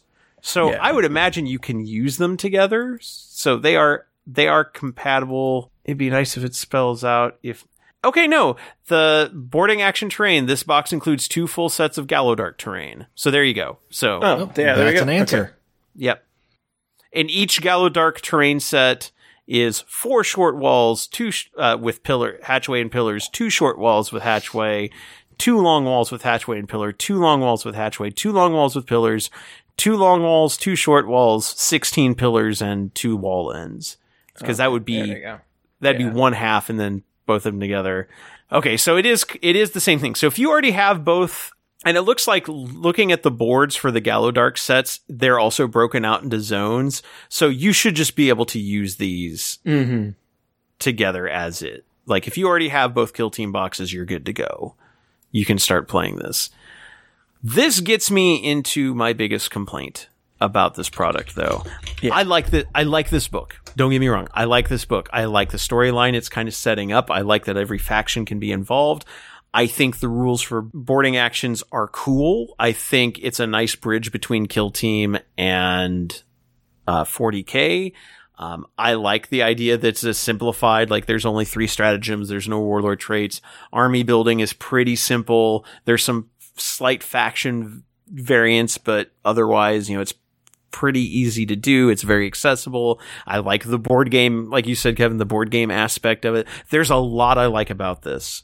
This book at 88 pages with not all of it being fluff or yeah, with like a good chunk of it uh, with a good chunk of it being fluff and several pages just being artwork and photos should not be a $60 book. That's what this is up for pre-order for. So, and comparatively, because this is actually what I was looking looking up when my when my uh, computer crashed and, had, and we had to like re- restart. Um, the comparing the Gathering Storm, which is what this is. Let's be fair. This is the the gateway into 10th edition. Um, the Gathering Storm books were also sixty dollars, but they were 136, 132, and 138 pages. They so you got half again more- as big. Yeah. yeah, so you got like more story and more fluff and more rules in there. So yeah, it is a little bit disappointing that it's only a, you know, that it's a shorter book for 60 bucks. And as you mentioned, you know, it doesn't even completely contain all of the rules you need to play the game because some of them are also in a PDF that, you know, unless you follow the, unless you know to go look on the Warhammer community page, you don't know where those are. Like you, you, you don't know about those. So it's, yeah, I'm a little disappointed in the price point. Now, the, what this should have been is like I, I appreciate, and maybe have a version that has all the storyline in it as like a 40 50 dollar i still don't think this should be a 60 dollar book not with this page count. Um, but like i think about the various crusade books not the hardbound ones but like the the softbound like Oh Yeah. god, there th- there was the one with like tactical deployment. There was like all about terrain and like terrain using terrain in missions. And while I think that book mm-hmm. was kind of a joke, it wasn't a very good one. Sure, but there's they've had other books like this in the past that Yeah, that allow you to get yeah to give you the rules out there for for a lot Give- cheaper and give me a boarding actions book that's thirty bucks. That's how much like Arks of Omen, the Grand Tournament mission packet, is a thirty dollar book. yeah and it is an absolutely vital book to play matched play. Give me a boarding actions book that's maybe even 25 because it wouldn't even be as big as this necessarily, but give me mm-hmm. a much smaller book as an option. Yeah. I'm not saying it like it's either or, but there should be a cheaper way to to get these rules. The other problem is the terrain as the missions are defined in this book is very dependent on having that Gallowdark terrain. And right now, your options for getting that terrain are either buying two sets of Kill Team Into the Dark or Shadow Vaults. You need two of them. And one of those two boxes is sold out online, so you'll have to track it down somewhere. And those are 185 and $210 each. Or if you just want the terrain, because admittedly those do also com- those do also contain like four kill teams between the two of them. Mm-hmm. If you just want the terrain, it is available for pre-order and it is two hundred and ten dollars. Like if you have a roommate or somebody you game with regularly and you can split the cost on this and you're going to play a lot of boarding action, I can totally see putting up like a hundred dollars each and getting getting a set of the terrain. But that's the thing. This is going to be something that is going to be very much focused on the people who want to get together and play boarding action on occasion. yeah This is not going to be a widely accepted thing, which is funny that it, it just strikes me as odd that Games Workshop would go all in on this as this is the Arks of Omen thing. This is what we're doing with our our narrative for the next six months or so is we're leaning all in on this boarding action stuff. Oh, by the way, the price of entry for boarding action is two hundred and ten dollars plus a sixty dollar book. You can buy a bundle for two seventy. It's like I, I mean, No, I have no, two, I won't. two minds on this. The first is I totally agree with the book being too expensive. And I kind of wish the book was included in the boarding actions thing. Still keep it separate for the people that already have the kill team ones, but having to buy boarding actions box set and it not having the rules in there bothers me. Yeah. So I, I would have liked to have both there. And I think, as you said, Rob, it, they are going all in with this, but I don't see that as a bad thing because I see them having a release drop pretty much the same time where here's the competitive player stuff and here's the casual player stuff. And when I say casual, I think not organized play as much as mm-hmm. here's the people who are going to hang out in somebody's basement or game room, and this is what they're going to do for an afternoon, maybe once a month type thing. Well, mm-hmm. so So to the price points for the books, just as another kind of a side thing, I'm looking through the Kill Team page on the GW site and the Kill Team Annual, the Kill Team Moroch book, the Kill Team Octarius book, $45. Like, that's not, you know, all of those books, $45. That's probably what the price point should have been on this. Um, because it would put, slots it right in with the other, some of the other books that you've sold. The biggest problem that I have and the biggest thing that I think might end up killing boarding actions, uh, because of the, the cost of entering the train and stuff like that. Three words. Kill team arena. Yep. That was That's- my exact. That was that was a ninety dollar buy-in. That was a ninety dollar buy-in to play that, and nobody did it. I don't know that you're going to be able to convince people to spend a bunch of this money on this. I that's that's my concern. Now you might see store leagues show up with this and like gaming groups running boarding action events like that, but you will not see a tournament scene for this because I run a tournament, you know, games at, at, at tournaments and stuff like that. If I were to run even a small, like 24 person boarding action event at a tournament, that's 12 sets of this terrain. That is $2,000 more like in just getting this. Like that's a big commitment. And then like, or the flip side of like, Hey, yeah, we're going to do a boarding team thing. Everybody bring half of a, you know, boarding set, like boarding actions terrain. Like I, it's, I, I, I don't know. I, I see this as very limited from that perspective. The other, the other side of this that I will mention is, uh, cause I've already kind of started looking myself. People with 3D printers are probably going to be able to go out and find appropriate files and and make this and come up with their own systems. And it may it may catch on a little bit more in regards to that but that's still like that's still a lot of extra work. That's still a lot of investment for people that they may not want to make. So i don't know. I that's my concern is that kill team arena flopped because of these exact same concerns. And this seems like they've doubled down on it and I don't know. I'm a little bit worried. It seems like it's a better game than Kill Team Arena. I will say that. But Oh no, absolutely. I do think it's a better. although, okay, so I will say I'm not going to give the search terms around, but I well, I'll say there are sites that collect there where people post 3D printing designs that they have come that they are releasing for people to buy and print. And I will say that uh, I within while you were talking about that, I was able to find somebody has made a 3D printed version. Uh, it's not an exact one for one look like, so it is, you know we represent but are legally distinct from, yeah, but it is representative of the pieces used for Gallowdark and boarding action, and it is like the STLs required to print for like they tell you like this is how much you would need to print for kill team. And then here's how much you would need to print for like and they even have the if you want to print out the boards so that they're broken into mm. zones they have that. So it's all there. Like th- people are already going to do the 3d printing on this.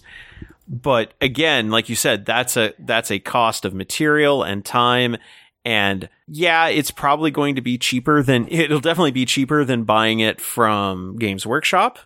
And I think I think Games Workshop I don't know if it's a matter of they're over engineering their terrain or if they're like, well, this is the mm-hmm. cost of the train and that's just what it is. But it's like you need to bring down the price point of this if you want people Yeah. to adopt this. They are not going to adopt it at this price point.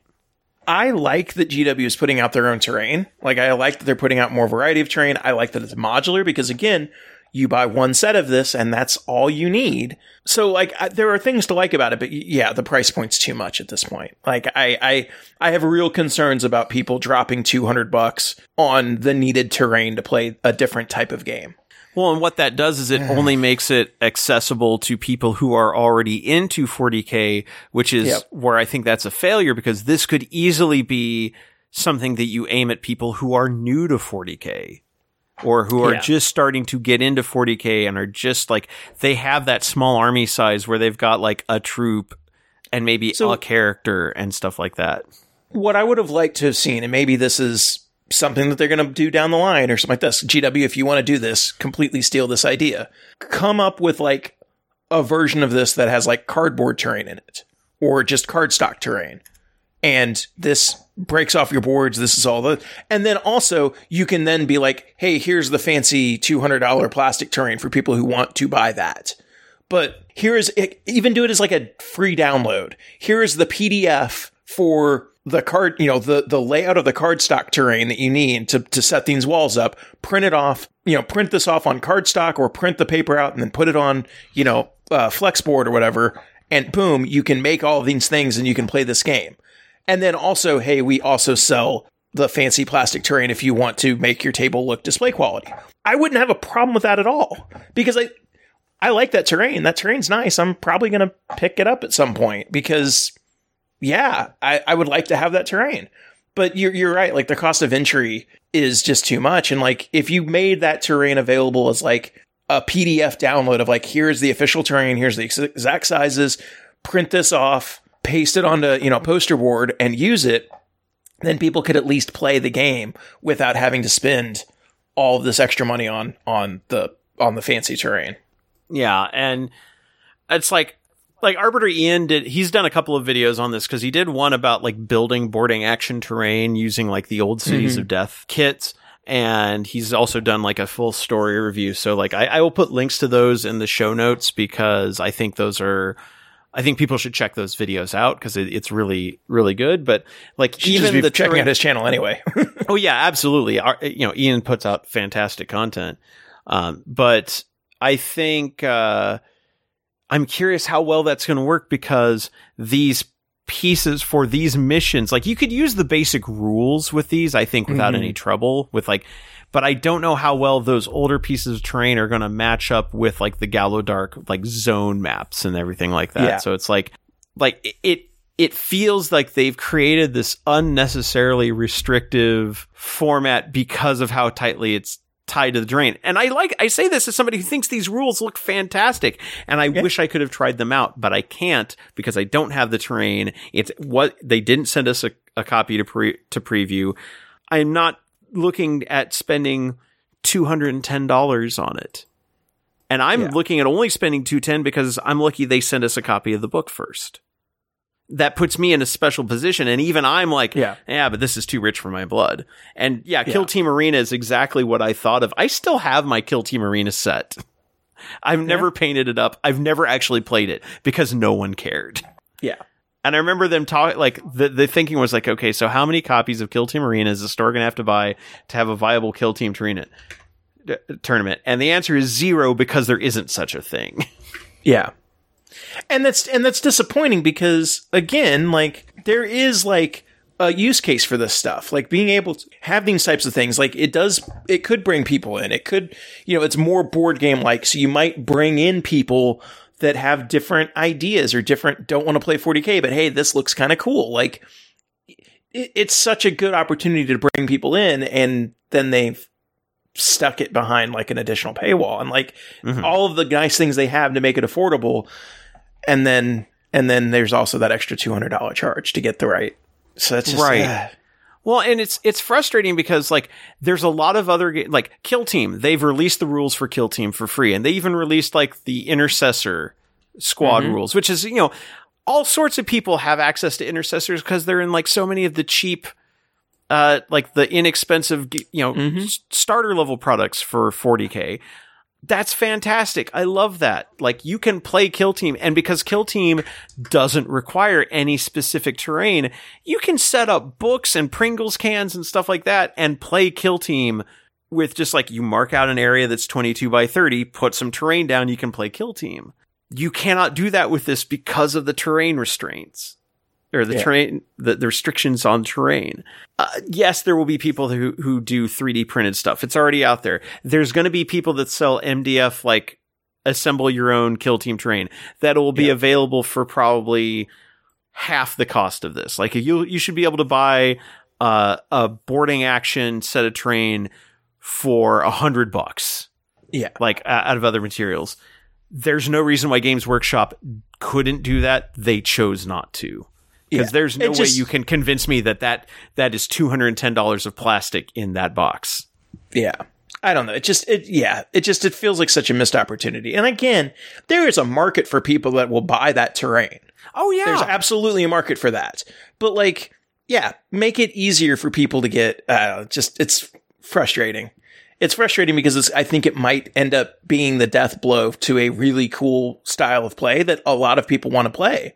And like, I mean, because friggin' um, like people love Space Hulk. People love that game. They love the board game. This is basically that board game, but like much more flexible. But like you, you were able to get away with like cardboard and and stuff on there. You, you don't need all of this other stuff. Like I don't know. It just.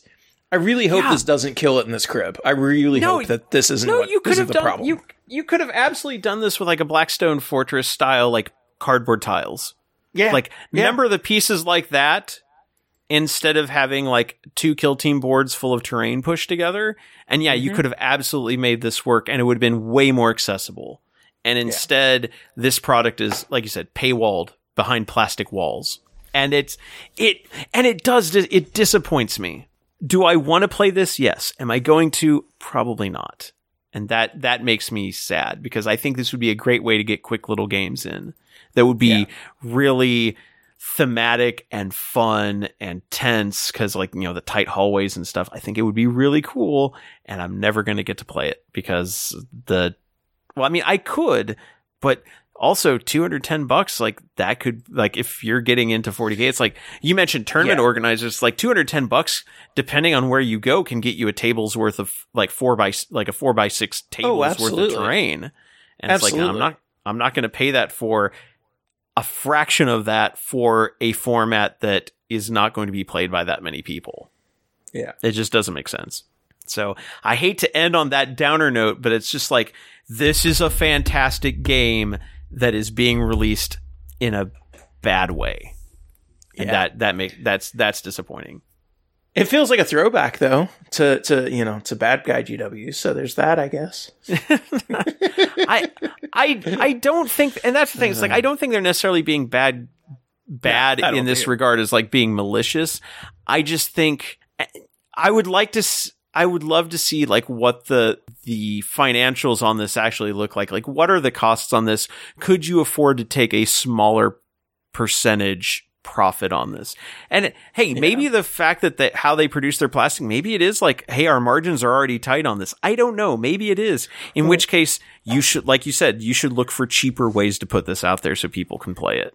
and I'm sure this is probably a thing we'll discuss in the in the the next section as well. But um, I would say that like in general, other games are like moving more towards like accessibility and making it easier for people to make their own stuff and like make things cheaper. And then I thought about the D and D stuff, so that's absolutely not true. Right. Uh, but so- other miniature companies seem to be making think trying to make things more affordable. We'll put it that way.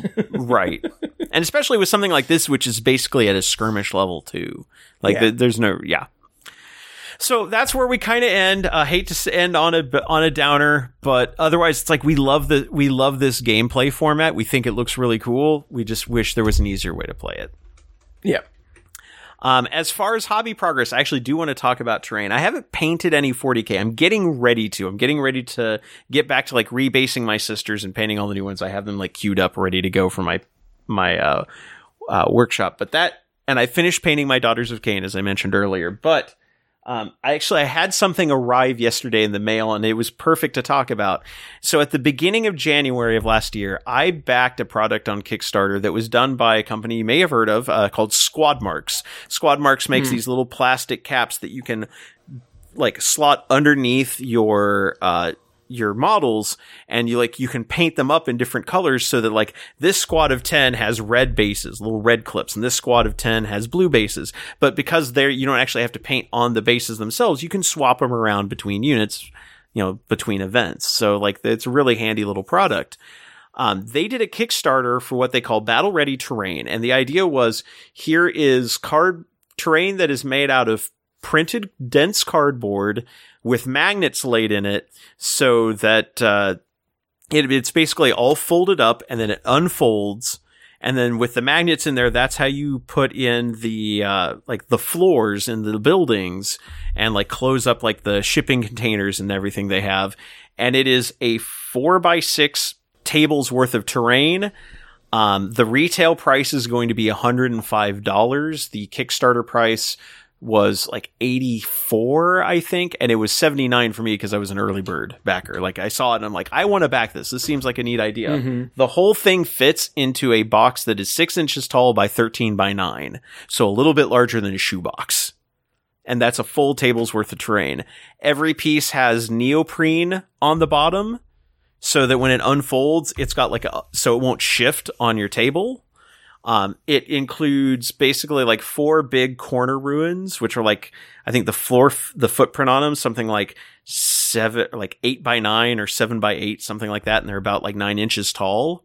Um, so it, nice line of sight blocking corner ruins. Uh, you can punch out the windows. The doors are partially cut so that they can pivot in and out. The, uh, it comes with like a neo- neoprene area terrain pieces, which you can flip to either be like rubble and grass or craters. So you get like four of those. They give you eight trees that you slot together, uh, four cargo crates that you like, like fold over and pop up. And uh, then I went ahead and got an upgrade for like 16 bucks that added two one half two story buildings. Nice. And so I had a chance to start assembling it today. It doesn't require a lot of assembly because again, it's mostly folded up. Um, they, the one thing they do have is there are little like plastic bump, what they call bumpers that you put on on particular space spots that are marked on the the cardboard and that gives the the floors a little bit of extra support something to actually like f- lock them in place but so far it looks pretty good um, I mean, it does have the issue of it is cardboard, so it can be relatively easy da- easily damaged if you're not careful. Um, some of the windows, like the die cutting on them, isn't perfect. So when you try to punch them out, you can, if you're not careful, tear the the printed paper a little bit. But the neoprene seems to work pretty well. They did notice that they did note that on the uh, cargo containers, some of the um, magnets, like the the they're the magnets are embedded in the cardboard, and because of that, they don't directly touch. So sometimes the connection is not as strong as they want. Um, they're going to make uh, little metal inserts available for free on their website, and they're going to include include them in like future production kits. So you basically put this little middle insert, and both magnets can connect to that. But all told, like it seems to do what it says on the tin. It's it's a table's worth of terrain that fits in a cardboard box Nice. for a hundred bucks that you don't have to paint. And the assembly is really, is literally like peel these rubber bumpers off of sticker, put on cardboard. And then they still fold up even with the bumpers on there. So, um, like I, I want to play around with it more, see what a table of it looks like set up. Like I said, I just got these in yesterday, so I haven't, I've had a chance to assemble a couple of the buildings and kind of get a feel for how they look. I, I set up some models on them and I, I'm using, like I used my sisters with resin bases so they'd be a little bit heavier and it seems to hold pretty pretty well. I didn't see any problems with like now if I loaded them up with a bunch of my metal sisters, we'll see how that holds. I do want to I want to test that, but like it looks like it's a pretty decent product. Um 105 bucks for a, a table's worth of terrain is no nothing I'm going to complain about and they do it in like four different styles. I went ahead with Gothic Ruins because 40k, but there's like a cyberpunk one if you're playing more like Infinity. Um, there's a fantasy themed one, a wasteland themed one. So depending on what kinds of games you're playing or what look you're going for, they've got a few different options. And while I don't think the implementation is perfect, I think like there, like I said, there's there's some production issues, and they even mentioned on like they, I will say on their Kickstarter uh, updates, they've been pretty open about like, yeah, the magnets didn't work here quite as well as we'd hoped, or hey, yeah, this is all hand assembled. Uh, card laminated cardboard. Sometimes like if some of the uh the printed paper starts to peel up yeah you can just put some glue on it and put some pressure on it and it'll glue back shut. It's like it's just one of the concerns about cardboard. So given the limitations of the material uh and it did take them a few months longer. They were originally hoping to deliver this in like july. It's now january of the next year and it's it's just now going out. But uh all told i think it's not a bad alternative uh, you know, we've had people who are like, I want to get, a, what's the cheapest way I can get a, a table's worth of terrain set up? And I think I had mentioned that this was in development. Having played with this, this is not a bad way to go. If you want to, if you want a table's worth of terrain that you do not have to really assemble in any meaningful way, you don't have to paint, and that takes up like no space once you're done. Like if you play a lot of kitchen table Warhammer, this is a great a great solution. I mean, yeah, you've got like Frontline making like printed like like pre-printed MDF with like all the artwork already done on it, but that's still like once you assemble it, you still have terrain you mm-hmm. have to store in large tubs. This in in the the size of one of those tubs for holding terrain, you could probably hold four tables worth of this, each in its own Nice. discrete case. So I I th- I think it's a great idea for a product. Like I said, I want to use it some more and see how it actually pans out. But I think stuff like this should be encouraged to try to find different solutions to the problem of how do I ha- how do I set up a decent looking table on a relatively sh- small budget? And this is a mm-hmm. solution for that. So I want to encourage that kind of thinking on products. Is anything from you, Kev? Oh, I've been moving for the last like two months, so I haven't, Woohoo! I haven't done anything. I Okay, have I, done guess then- zero progress. Oh, that's fine. I've done similar in the past when I moved. Uh, I guess for me, I did get the Sagitaurs done, and I got the Land Fortress done. Um, so I have my first, I guess, 2,000 point Votann army ready to go. Unfortunately, the Nice. RTT that's coming up is already sold out here. So the local game. Yeah, I mean, they only can have 16 people in the store, and That's fair. uh, for 40k has gotten really popular in the area, so it's it's actually hard to get involved other than the bigger events. But yeah, like I mentioned earlier in the show, I was working on pioneers because if I can finish these six pioneers, finish the um, Iron Master, put together two more Sagittarius or Sagitaurs and paint them, um, then that will be the second list I'm going for. And then my third list is going to be lots of extra things. I've got 10 more Hearthguard, 12 Berserkers. I say 12 because you have the extra ones for in the box, I guess, and the moles, grenades, and a Kâhl and champ. And if I get all those done, then that's pretty much everything I've already got primed. And it would just leave me with all of my stuff to build, which 40 of my to build stuff are warriors. And I hate saying this, but with Arks of Omen, I might build one squad of those 40 that are sitting out there. But with troops not being a necessity anymore, Mm-hmm. I might just be happy with the three squads of troops I already have and, and just use them as needed, especially since one of those three squads of troops is fully magnetized, so I can put pretty much whatever guns I want on them. So I hate saying that, but some of my Votann warriors might stay as gray plastic for question mark long time. I mean, oh yeah, they're not even built yet, so yeah. But yeah, that's what I've done and what I plan on working on for the next time. Yeah, I'm I'm excited to see pictures of this like of your 2000 point uh, Votann army, and I, and hopefully you get to get to an event soon where you can try it out. I I I want to hear how it does. I really want Well- to because Worst, ca- I mean, I had my idea in my head that I've got three lists kind of planned out that I can revise now a little bit with the new rules. And I'd kind of like to try each of them out prior to Midwest Conquest and then pick one and then probably that's what I'll bring to Midwest Conquest. Although I don't know that you'll play against it, Rob, because I think we've determined I hate saying this, but Votann would not be a air quote friendly army, even if you tried to build it that way. So I'm probably going to sign up for the GT in the next like week or two, so I can get in before the price increase happens. Oh yeah, that's right. Yeah, price inc- price increase for Midwest Conquest goes in goes on uh, February first. So if you're interested in the GT or the friendly, please sign up now. You'll get a discount. Yep. Uh, yeah, it'll be at midwestconquest.com to sign up for those ahead of the price increase. Um, I will probably be sticking with the the friendly. I guess we'll have to determine, Kevin, are we going to use Arks of Omen detachments for the friendly or are we So- going to use old school de- development? So very interesting, uh, enough. So uh, uh, LVO friendly is in uh, end of the month. So uh, and I was looking at this. LVO and the LVO friendly are using the Nephilim mission packs.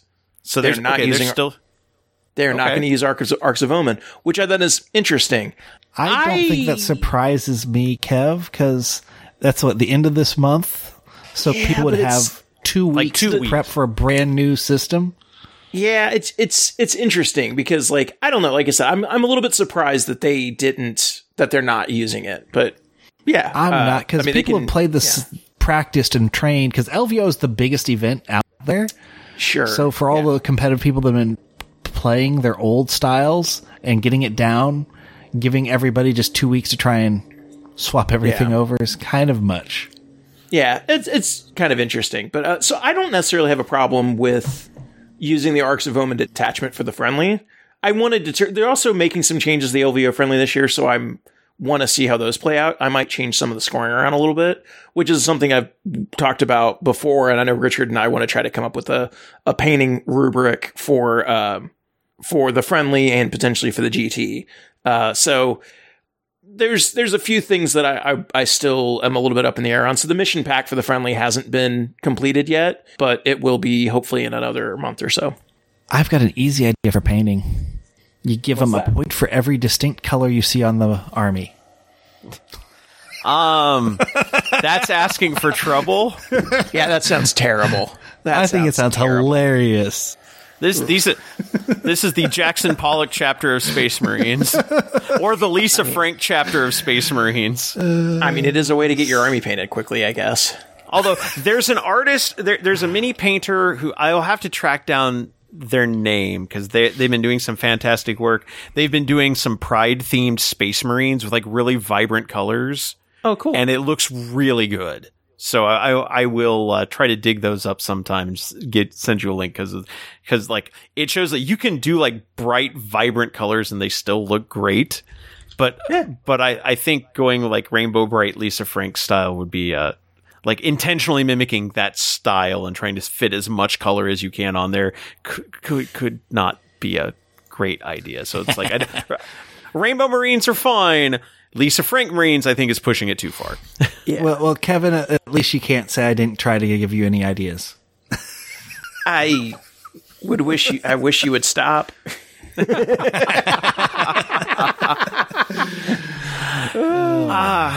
Um, so uh, this this would take us to the morale phase, and I'm going to keep this one brief because we are like at four and a half hours of recording. But uh, um, uh, this is this, normally the morale phase is something that we are are that we we have been excited about or have been enjoying.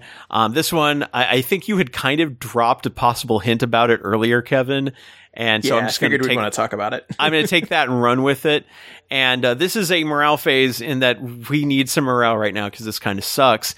And that is the open gaming license, uh, specifically as refer as uh, relates to Dungeons and Dragons. Although, uh, well, let me get into the basic topic. Over the last 20 years, uh, Dungeons and Dragons has been released with a, a license kind of alongside it called the Open Gaming License. You may already be aware of this, but if you're not, the Open Gaming License is the idea that Dungeons and Dragons, it, when third edition came out in 2000, they decided, well, we want the gaming market to take this new version of D&D and embrace it and extend it and be able to build on top of it because we want and Ryan Dancey who was head of like D&D at the time uh, like head of the development and everything, basically wanted Dungeons and Dragons and that D20 based rule set to be like the most popular rule set. And so to do that, they created what they called the open gaming license and they released most of the rules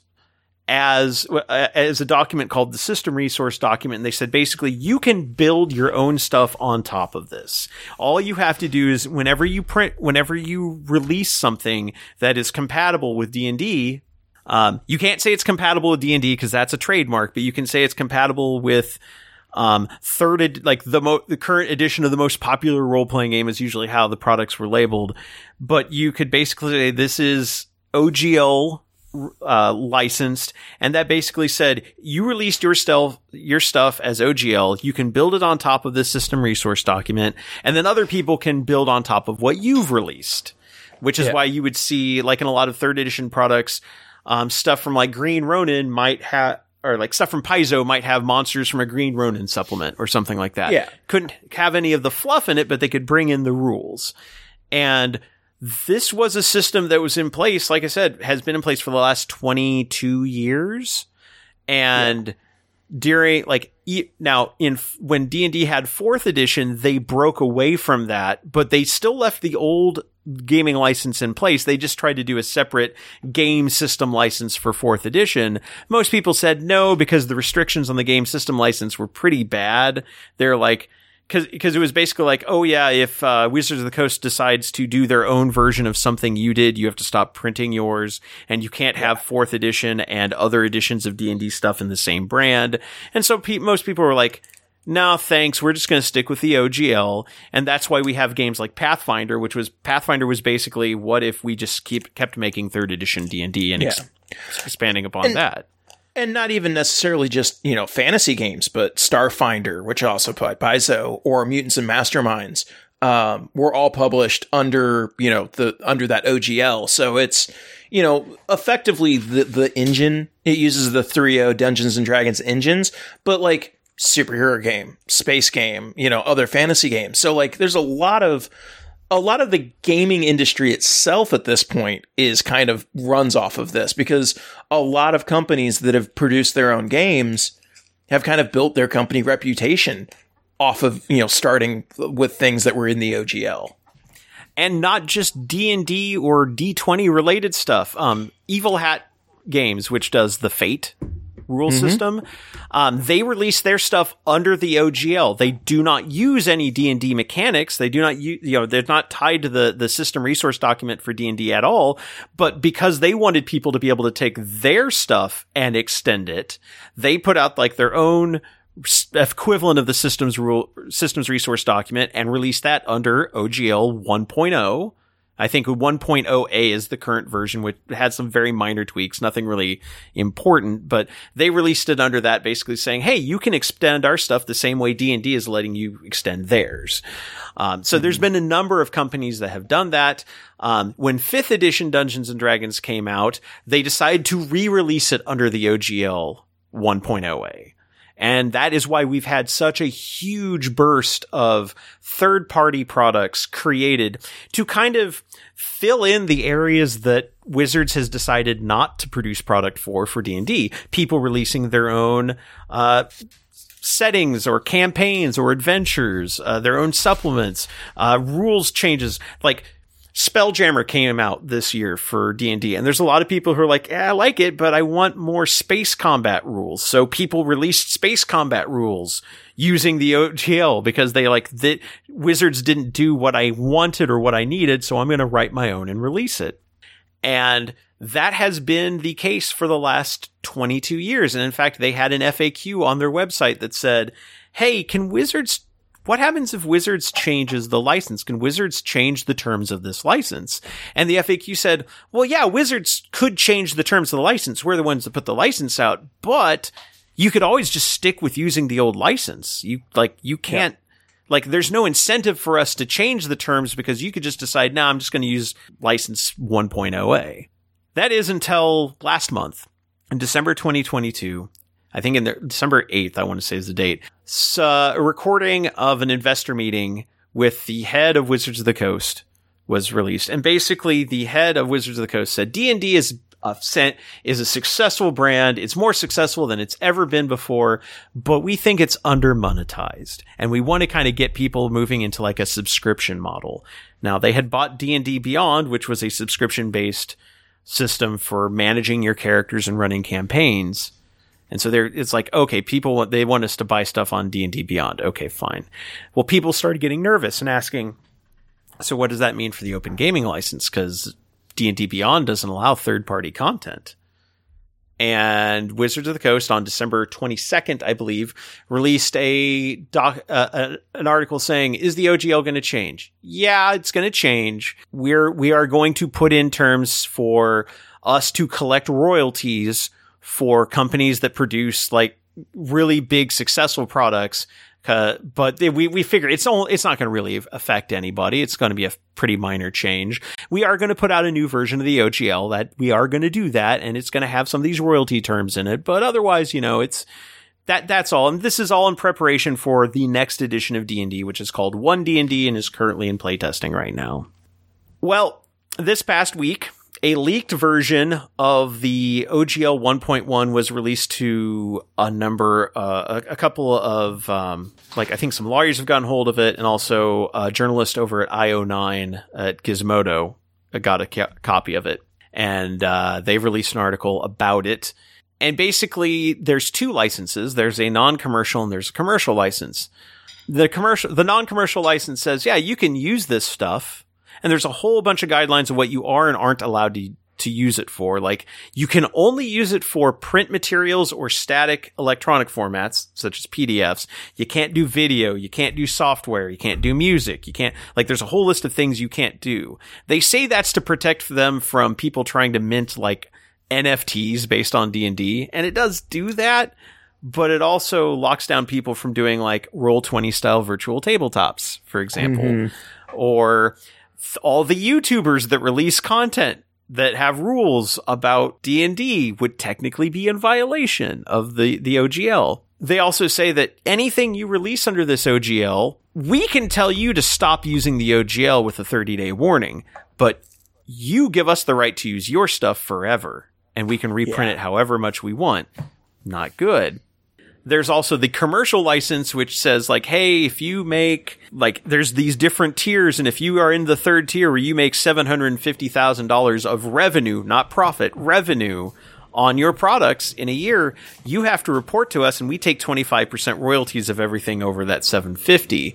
And now you're thinking, well, how many people are making that kind of money? Have you seen how many Kickstarters are successful for D and D products yeah. where they have like a million dollar Kickstarter on something like somebody on YouTube decided to put together and got some artists and writers together and they put out a product and maybe they advertise it on Critical Role, which is a whole nother issue that's tied to this. Yeah. And, uh, it suddenly goes to the stratosphere and now suddenly they're going to owe 25% royalties. Oh, and by the way, Wizards can adjust the terms of that at any time and lower that number and lower that number until they can kind of dial in where they start getting your money. Now, that would all so new terms of the license, right? Well, that FAQ said, but if game or games work, see, I'm doing it. I'm doing it. we're doing so it, used yeah. to we're so used to, to Games Workshop theoretically being the bad guy. There's a there's a meme going around of, darn it, Games Workshop. What? Oh, I'm sorry. I, I just, do anything. Do, force oh, a habit. Just, yeah, force habit. So, um, but yeah, Wizards of the Coast is saying, oh no, we're rendering version 1.0a no longer valid. It is no longer an authorized contract. Therefore, you can't use it anymore. Everything has to be 1.1 now, which means every every developer, every third party writer, producer, publisher who has released anything under the OGL will suddenly have to either agree to these terms or stop producing things. It's a no, direct it's shot on yeah, it's a direct shot at the rest of the gaming industry and at D&D's fan base. Because a lot of the fan base has been using these products. A lot of a lot of them have been like coming up with these things in their spare time to sell and like DriveThruRPG uh, or releasing them via their Patreons. A lot of people do videos. There's a lot of YouTubers who do D&D content who would not be allowed to do D&D content anymore. Yeah and it's not a good scene. Uh, as of recording, this is uh, we were recording on uh, Sunday, January eighth, twenty twenty three. Uh, Wizard of the Coast has not come out and said whether this is a a legit document or not. I think their silence uh, s- says volumes because this has oh. been confirmed by Kickstarter because they approached Kickstarter and said, "Yeah, we want twenty five percent off the top of any kick of any uh, crowdfunding for D and D products." and Kickstarter was able to negotiate them down to 20. So they've confirmed, and they have confirmed that, yep, yep, that's this is similar to what we saw. What was out there was a draft version, so it is entirely possible that it could change. They could see the public Ah, backlash of Actually, this. Like, no, no, it's not. Uh, there's a third party developer um, who has said, no, this wasn't. Anybody who tells you it's a draft is false because it came with contracts attached. Okay, fair enough. Yeah. So no, this is this is what they're floating out there. Um, they did apparently say in the document that if there's enough of a a pushback against it, they might change their terms. That may still happen because I Yeah. this has been universally panned. Everyone disliked this, to quote the Fallout 4 meme. But uh, it's not good. But the thing is, at this point, because they're floating the idea that they can revoke the the license, even though the person who was behind the creation of this license has specifically said they don't have the right to revoke it. You should always be able to use the older license.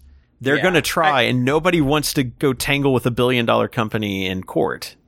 I mean, it is that's what's ultimately going to happen though. If they if they go through with this in the current way they're doing it, companies like Paizo, companies like Green Ronin, other small creators doing class action lawsuits are going to sue them because it it dis- like it completely destroys Paizo's business model as is. Like I and I and I'm there. You know, Paizo's not nearly as big as Hasbro or Wizards of the Coast, but they're still a pretty decent sized company. So I, I, they're gonna, people are going to fight this, um, and I think that maybe the fact that you're gonna that their silence right now is an indication that maybe they are trying to make adjustments to it, or or saying that like maybe we need to take a step back and look at this because it's it's bad. Well, it's well, they bad. don't have they don't have much time because apparently this document that they were handing out said it was going to go into effect January 13th of this year. So in less than a week. Yeah.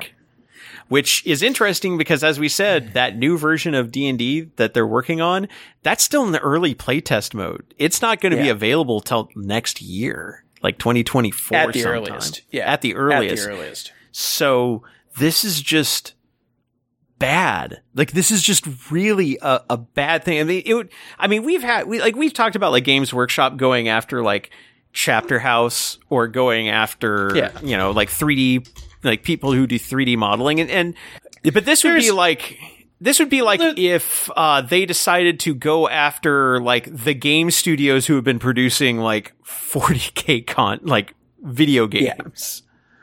Yeah, I mean, there is there is an element of this where like I I will not to defend you know, Wizards of the Coast or anything like that, but like there's an element of like it's our product, it's our IP, we want to monetize it, we want to control what's out there because you know on the the flip side of the the completely wide open OGL they have is there was a lot of shovelware out there as well. Oh yeah. you know, so oh, like oh, I get the it. They third edition had some absolute garbage products out there. so so I get it. They don't want to dilute their brand. They want to try to run it a little tight of a ship. What this is, this is way too restrictive though, because again, yes, they are competing with companies like Paizo and Green Ronin and, you know, other, of all of the other game companies out there. But it's also in a, a situation where, uh, rising tide lifts all boats.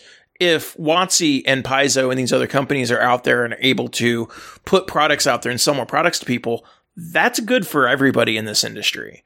And yeah, just it, it's I don't know, it's just such a bad idea. And it it feels like they're talking about like, you know, earlier GW making the same mistake of Kill Team Arena. Uh, it kind of feels like they're making the same mistakes that they made with fourth edition. And, you know, the reason why Paizo exists and has as much of a market share as they do is because of fourth edition. People rejected fourth edition. They went to play Pathfinder. You know, people at the same time that they, you know, that D and D fell off with those, you know, with fourth edition, that's when things like Dungeon World and Apocalypse World and a lot of these indie games got started and this explosion of content creators and other games out there. And like that's good as a whole for the industry, but it's better for the industry when WotC is like working with the industry and letting people produce things uh, and not trying to get litigious and sue everybody out of existence. So Right. Well, it's they're making the mistakes that TSR made near the end of their Yes. lifespan, which is why TSR became known for they sue regularly because if you made anything that was remotely D&D compatible, they'd go after you. Um, and so we're possibly entering that stage. I would also like to point out another difference between like, you know, we talked about, you know, good guy and bad guy GW. Good Guy GW happened when they got a new CEO who was somebody who had worked at Games Workshop and had come up through the entire company and was a gamer. and understood the idea of gamers and understood the market. And I think we've seen that in the way Games Workshop is run now. My complaints about the pricing of boarding action, you know, regardless, this is a much more reactive, positive, interacting with the community Games Workshop than we ever had. And as a result, I think fourth, I think, uh, I think Warhammer 40k is actually in a better spot, even if we've had balance issues and things like that. Yeah. The health of the community is better than it ever has been, I think. And whereas over on the Wizards of the Coast side, the current CEO of Wizards of the Coast is somebody who did not come up through gaming. They came up from Microsoft and Amazon Yeah. and the current head of D&D development is someone who came up from Amazon, I believe. It's like these people are brought in from the C-suite to be numbers people and figure out how to squeeze as much money out of this as possible to make Hasbro's investors happy. These people do not care about how the what the gaming industry needs, what the gaming community needs. Now that's to say that is the executives, the people who are developing one D and D, the people like Jeremy Crawford, the guy who's like lead developer for D and D right now. I don't think this is his call. I, I can't speak for him. Obviously, I don't know him. I've never talked with him, but I can't imagine he's happy with the response that is happening right now. And I don't think he had anything to do with this decision. This str- this smells like a money decision. Like we're not making all the money. We could make all the money, and like the document they released basically said, well, we never intended the OGL to fund our competitors. It's like anybody making a book for D&D that wasn't your stuff was a competitor. I mean, Yeah. they, they were always competitors. You knew what you were doing. And for 20 years, you said that's fine. You explicitly said that's fine, which is one of the things like there's a whole concept of estoppel where it's like if you make a promise and then you renege on it and people Yeah. have made business decisions based on that promise that you're in legal hot water, which is one reason why, strangely enough, Wizards of the Coast has never reprinted a lot of cards for Magic that they have on what they call the reserved list because they said we're never reprinting these cards. And so people made financial decisions based on that. And when they said, well, maybe we will reprint them, they were threatened with legal action because it's like, hey, you promised. You made Yeah. basically a gentleman's agreement that you would never do this and made it very public and made it a company policy. And so we made our decisions based on that. You cannot turn around and then pull the, the wool out from under us. You know, you can't do a rug pull on us. And that's what this is. This is very much a rug pull on the entire gaming community. Yeah, it's not great. It is not great. Oh, Dennis has sent pictures. Okay, those that's looking pretty slick there, Dennis. Yeah, I just have to do basing on it. I don't consider that much because it's mostly just Flocking. getting the yeah. flock shape. Yeah. Nice. Oh, that looks good. No, they look good. Well, I know we've kind of ended on a couple of down notes here, but uh, yeah, it's. Uh, I'm excited for the Arks of Omen stuff. I, I do think that that's they're heading in the right direction, and hopefully, hopefully this stuff will take off. And uh, I- I- you know, yeah, we'll no, be in a I- good spot. I'm excited for the season. I'm excited for the tournament packet. I think I, I really like the army building there, and I'd like to see some like if when people come up with alternate solutions for the uh, boarding action terrain, I'm I'm totally on board for that. I, I think the gameplay looks cool, so I'm I'm curious to see what happens with that. So it, I don't want it to be all doom and gloom. There's really good stuff here, so don't do, Yeah. you know don't don't take away just the uh the terrain. The terrain is pricey. That's the worst thing i can say. The rest of this is it but it looks really fun. Yeah. well that'll go ahead and wrap up episode 272 we'll be back in a couple of weeks with uh possibly some more updates on upcoming things. But uh until then from all of us here at preferred enemies i'm your host rob. Kevin. Dennis? Uh, good night, good gaming, and yeah, this is like a cool way to build two cool ways to build armies.